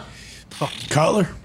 What 06? And they, It was six Super Bowl. Yeah, Super Sexy Bowl run with Rexy. Grossman. Even then, they didn't have you know who a lot of people thought they could have or should have had Kyle at Orton, quarterback. But um, have they had a four thousand yard passer yet? No, never. Yeah, so like he could be he could be that guy. Um, but once again, you got to put him in a favorable situation, put weapons around him. They like the things they've done in Jacksonville. At least on paper, it looks like they're at least going in to try to help Trevor Lawrence. A lot of money next year, by the way. Let's go to Ga- and also new stadium coming up. Let's Mm-hmm. go to Gabby in California on the Five Energy Phone Line. Gabby, California, what's going on? Hey, what's up, boys? What's up, man? What do you want to talk about? So I got a question for D but I've been trying to get in. Uh, Well, first of all, I'm a Raider fan, and I can't not say the fucking disrespect is insane that we have the same odds as the Giants to win their shit division as we do to win ours. But Well, I mean, your division's moving on, very tough. fucking DB, all right, as a D back in the league, I was wondering, is would you rather have like an elite D line in front of you, or be part of an elite secondary? Ooh, Great question, That is a great question. Um, damn, damn, that's tough. Uh, I would say elite secondary, just because um, you know where your guys are going to be, communication pre-snap, figuring things out um, throughout the week, game planning and prepping. Um, you know, you just obviously you got you got to be on the same page. Much like O line, like O linemen aren't really shit without the guy next to him being on the same page. Very similar with D backs, um, but it does help when you got an absolute dog or a few dogs coming off that edge. But um, if I had to choose one, I would say a, a dominant secondary unit. Yeah, but you want both for sure. Yeah. One makes the other. One definitely helps the other. So if you think about like that run when the Broncos when they went in just in the Super Bowl, about Tebow? Peyton. So Peyton, Oh, nah, Peyton. Peyton's last Super Bowl. You know he wasn't playing great, obviously, but you had Ware and Von Miller coming off the edge, and then you had Talib, Chris Harris, Roby in the slot. You had T.J. Ward. Like you were stacked on the back end and in front, and when an offense has to play against that, like that's that's that's tough. You heard Matt Ryan. He talked about picking up the passing game, but the pass rushers is what is what changes the most with quarterbacks. So um, if you got to deal with that pass rush, and then you got DBs that know where the hell to be, that's tough. Because you have to decipher the coverage and you have to watch your ass. Yeah. So that's all happening pretty Yeah. quick. Bruce Arians said, uh, from a snap to three seconds, who can process and make a decision and make a throw? That is the difference between who can be a quarterback and who can't. It was actually very insightful for, I think he was on, I don't know how long he's on first take. I saw like 10 minutes or whatever. Anytime he starts talking, I enjoy listening, man. So good luck to the Raiders, though. Hey. Oh, yeah. Look, You know, the reason why you have the same odds as the Giants, because like the AFC West is just Different division. Every team could win row. the Super Bowl. this is literally not about if you're a better team or not. It's about how you'll fare in your division. And your division is going to be tough. But maybe the Raiders go veteran quarterback, a lot of dogs, new ownership or new uh, management. So it might be a fresh breath in there of competition and maybe a whole new vibe. I guess, which is a lot of people saying. Maybe the Raiders going to run. Speaking of, they just traded uh, one of their better secondary members, Trayvon Mullen, to the Cardinals. Uh, so they did that today as well. Okay, they picked up uh, old buddy Rock Ya-Sin, right? Oh from yeah, the and Colts. from India. He had a good year last year. So they've been making some plays. Yeah. It seems like they're also trying to piece that. They go all in on Chandler Jones. They go all in on Davante Adams. I think they paid Crosby, right? Yeah, they did. Uh, Derek- Renfrow. Renfrow got another deal. They're going. They have studs Waller, everywhere. Waller's supposed to be paid soon, I think. Yeah, he's Yeah. trying to get a new Yeah. contract. Which They're, you should. They're going. Yeah, very good at the football. They're going all in over there. Yeah, McDaniel's with that offense is Yeah, going to be something to see. I mean, Yeah. depending on their own line. I was going to say, I think they have a chance to have the best offense in the NFL this year. Plus seven hundred, not bad odds. AFC West over there, but you have to remember you're also betting against Patrick Mahomes and Justin Herbert and the boys, mm-hmm. And and Russell Russell Wilson Yeah, and the boys. that's tough. So that's why the odds are the way they are. But let's remember that, you know, the odds are gettable. They know the same shit as we do. If you think that McDaniels and that Raiders team will be able to piece it together in a new, you know, energy and the AFC West is going to beat up on each other. There's going to be losses. You can win that division, I Oh, think. yeah. 10, 11 wins. Hundred percent. Who can get there? All of them. Yeah. Yeah, and there are. I mean, you're going to see one of those teams in a primetime game for like the first ten weeks of the season. That's awesome. Just like the NFC West last year. Yeah. Mm-hmm. Because the first Sunday night football is Denver, and then the first Thursday night game with Amazon is KC Chargers. It, it really is almost every single week. Well, congrats to all the broadcasts, and congrats to the AFC West. You bring in the richest owner in the NFL. Yesterday, I said richest owner in sports, and somebody did correct me. I guess Ballmer, the thigh grabber, and uh-huh. Sure. What about the Waltons? That's not the richest. no. So I guess Ballmer's got a hundred something bill. Ah, he's got that. Robson Walton's only got sixty to seventy bitch ass billies. That's all. He's the richest in the NFL. What Ballmer- does Steve Allen have? The Microsoft guy. For Well, so Seattle. is Ballmer. Similar, Ballmer, yeah, similar to um, Ballmer, but I don't think as much. Ballmer is Microsoft guy, right? Yes. Paul Allen is what third or fourth at Yeah, Microsoft. Steve. Microsoft was just creating billionaires over there. Yes. Oh yeah. Wow. Yeah, Ballmer was at those uh, pool bars with Bill Gates. True. What? Oh, don't yours? don't say. What. I didn't see any Yeah. pictures of that. Look at his Yeah, face. you Oh, did. what? I didn't know For I, that. didn't, I don't know if Ballmer wants that out there. I didn't hear that. No, he doesn't care. He's got ninety Pretty billion cool. dollars. Pretty cool, man. Jeremy in Ohio spelled Jeremy on the five energy phone line. What would you like to talk about, pal? With the G. J E R M E. on um, OJ Howard and why he got cut. Okay, what is it, Jeremy? Um, he's just shit, pal. All right, Bingo. that's pretty rude. Yeah, I mean, hey, OJ Howard, Super Bowl champ. that's right. yeah. Don't ever forget it. Friend of the program. He was good on the show. He Freak athlete too. Freak athlete. If you're in the NFL, who said it? Mark Schlereth. Yeah. Mm-hmm. So if you're in the NFL, you're a great athlete. And before he could even get his next words out, I should thank you, Mark. thank you for what you just said. What top? I what top two hands on the team when I was there? Top three. No, yeah, top two probably. three. I heard people were voting. I give you top three for sure. Consistent. I have pretty good hands. Darius, you think your hands were too good to be a holder? That's why you weren't good because they were too soft. That's why you couldn't figure out how to catch a snap. I don't know. I mean, I thought I was pretty good. Wow, the sl- it was a little slow. I mean, that's what everybody's saying. 'cause Yikes. Hands are too good. Hands. He's got buttery soft hands. This guy. Mm-hmm. That's why I asked him earlier. How come you weren't a wide receiver? It feels like you tall, Got it. fast, athletic, can catch everything. Got to depend on too many people. Be good. I had to. I had to put. I had to bet on myself. You know, I didn't have a. You know, Smart. like I said, you got to have a lot of good people. I got to have a good play caller, good O line, good quarterback. Nah, just put me on the island. Let me win my matchup. And figure it out. Yeah, let me figure it out out here. I Dan did play some Orlovsky, receiver though. Dan Orlovsky threw you the ball a bunch of times. Nah. Oh well, yeah. As, uh, when I was a scout team DB, he was a senior hot shot uh, quarterback. But um, yeah, it was, it was it was fun practicing against Dan. What do you think Dan Orlovsky's up to right now? He's watching Watching film. film, grinding right now. Watching Playing lax. Yeah, Might be loxing with the boys. let's call Orlovsky. He should be coaching that UConn team. Should be. I mean, actually, he probably has. He's NFL Live's coming up. yeah, two hours of prep meetings. Probably wrapping up right now, right? Uh, do they do 324. that two hours every day? think I assume. That'd be wild. I would When have you gave start- Orlovsky a shot coaching the UConn. He put us on the map. Yeah. That was Dan's town for a while. Fucking state. Proud of What, Shelton. what are we even talking about? Dan answers. We'll call, we'll talk to him if he doesn't. Show's over. Hope Dan's happy. Get it right, Prick. Dan.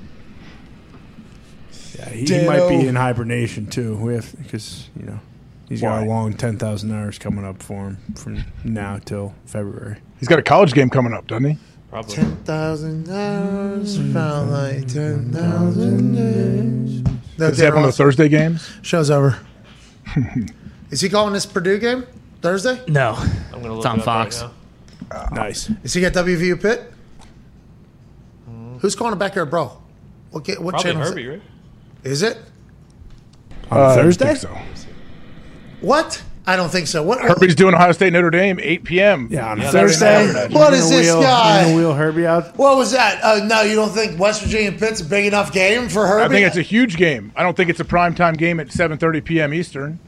I assume Bru- uh, Orlovsky it would is. have like It is Rutgers, Thursday. Indiana. Yeah, I think, I think Thursday it at is. Is it Thursday? Thursday At at seven. Sorry. Seven. Eastern. Yeah. Kirk might be on that. They should just mic up Graham Harrell and just listen to what he's saying. Let him entire- commentate the game? Yeah, the whole entire game. He could do it. he can do anything. I just hope he can fuck. I mean, game that- day. Game day's there. That's why I said Kirk is probably calling it. Oh, are they really? I didn't know that. Yeah. All right, so let's keep it within seven and a half. Okay. Let's go ahead and do that. Lock that in. Let's just, yeah, that's a lock. And the over. Whatever West Virginia points over is, I'm going to hammer it. Good luck with Slobodan slinging the pill. No, because they're going to score fast too. But guess what? Pitt Harrell and the boys returns, are coming uh, right back. Six all conference players on defense. Never mind. Never mind. I will not be taking that. never mind. Don't don't just come and go like I that. will take West Virginia seven and a half, but never mind. Okay. Graham Harrell. Graham Harrell. He's got a plan. They're going to keep it close. You know what that that tells me? They got a lot of the same guys back, so he's got a lot of film. True. Mm-hmm. He's got a lot of film to look at. Jesus, Neal Brown. So grabs Graham's the OC. Yeah. Okay. There's Pat Daisy. He is officially the Chris uh, Chris Bickle, class of '95. Chris 97. Chris Bickle, class of '97, head coach of the University of Pittsburgh Panthers. That's right. Mm-hmm. Pat Narduzzi. He leads with this man, Devin Slovan. No, Slobodan Milosevic. Ke- Keaton Slover. Slover something. is not his name. And then on the other side, that's Neil Bryan. Had success mm-hmm. at Troy. We're trusting the climb with the Mountaineers. It has been some time. We haven't climbed that high, but we hope this year will be the altitude that will not be able to breathe without a mask, mm-hmm. is how high we're going. With that quarterback right there, who is obviously a great player. Yeah, JT Daniels. That's I don't think he won the starting job, Oh, but okay. nonetheless, West Virginia plus 245, why not? Actually, And Neal Brown, they took a page out of the Pitt book because it's now actually the Zook the Nuke class of 2008 uh, head football coach of West Virginia. I am not sure if the Zuccari family has purchased the naming rights of the head coaching role. They should. Yeah. West Virginia, I did but see him in pads the other day. I did He too looked on awesome. Is that Instagram. wait? Is he the is he the starting quarterback? I so he did say he had years of eligibility left if we needed him. I don't think that's how the NCAA looks at it. I believe the NCAA you have a clock as soon as you enroll in school. You have like five years with a red shirt in there. Then that can be extended with a blue shirt, gray shirt, all these other shirts you Mm-hmm. can potentially put in there. So like you could almost get a doctorate as eligible. I think he has outlived that. I do believe Zuccari at this point will not be able to play. Bring him back. but Zuccari will be present in the massive backyard brawl on Thursday you're night. not going to like who's calling it. Who's calling it? Pitt alum Lou, Louis Riddick. Oh, great. Nice. So now every completion, I have to hear about what the, the secondary What should a have great done. throw by he with Slobodan Dane? Milosevic. Is it Dan? It's Steve Levy, Dan Orlovsky, and Louis Riddick. Matt Barrie and Louis Riddick. Oh, It'll oh, be nice. good. It'll Fantasy be good. football advice. for It'll be good. It'll be Not good. that Matt Barrie. Oh, Sports Center, Matt Barrie. Yeah, B A R R I E. It'll be good. I'm excited for it. Louis Riddick's a professional. He'll call it right down, sir. Love Lou.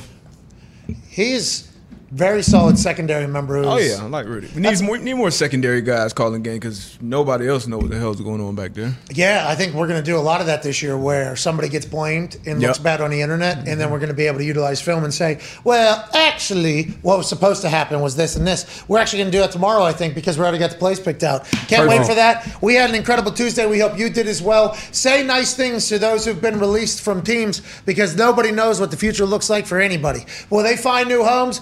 Hopefully. Will they go play in another league, try to get another shot? Maybe. Will they be selling insurance? Uh, Maybe. Maybe. I need some positive advice. Go ahead, AJ. Have a great day. Darius, thank you for stopping by. To all the boys, thank you for your hard work. Michael Lombardi, Lombo, in the first hour was great to catch up again. Uh, hashtag PMS is dead, still trending number one. We'll be back tomorrow with more bullshit, more big guests, and more big conversation, and our video game. Hell It's yeah. Released tomorrow, so it's a big get. Uh, it's a big day. yeah, huge. Huge day. It's an op- opportunity of a lifetime tomorrow. That's right. Let's enjoy it all. Thank you all so much. Goodbye.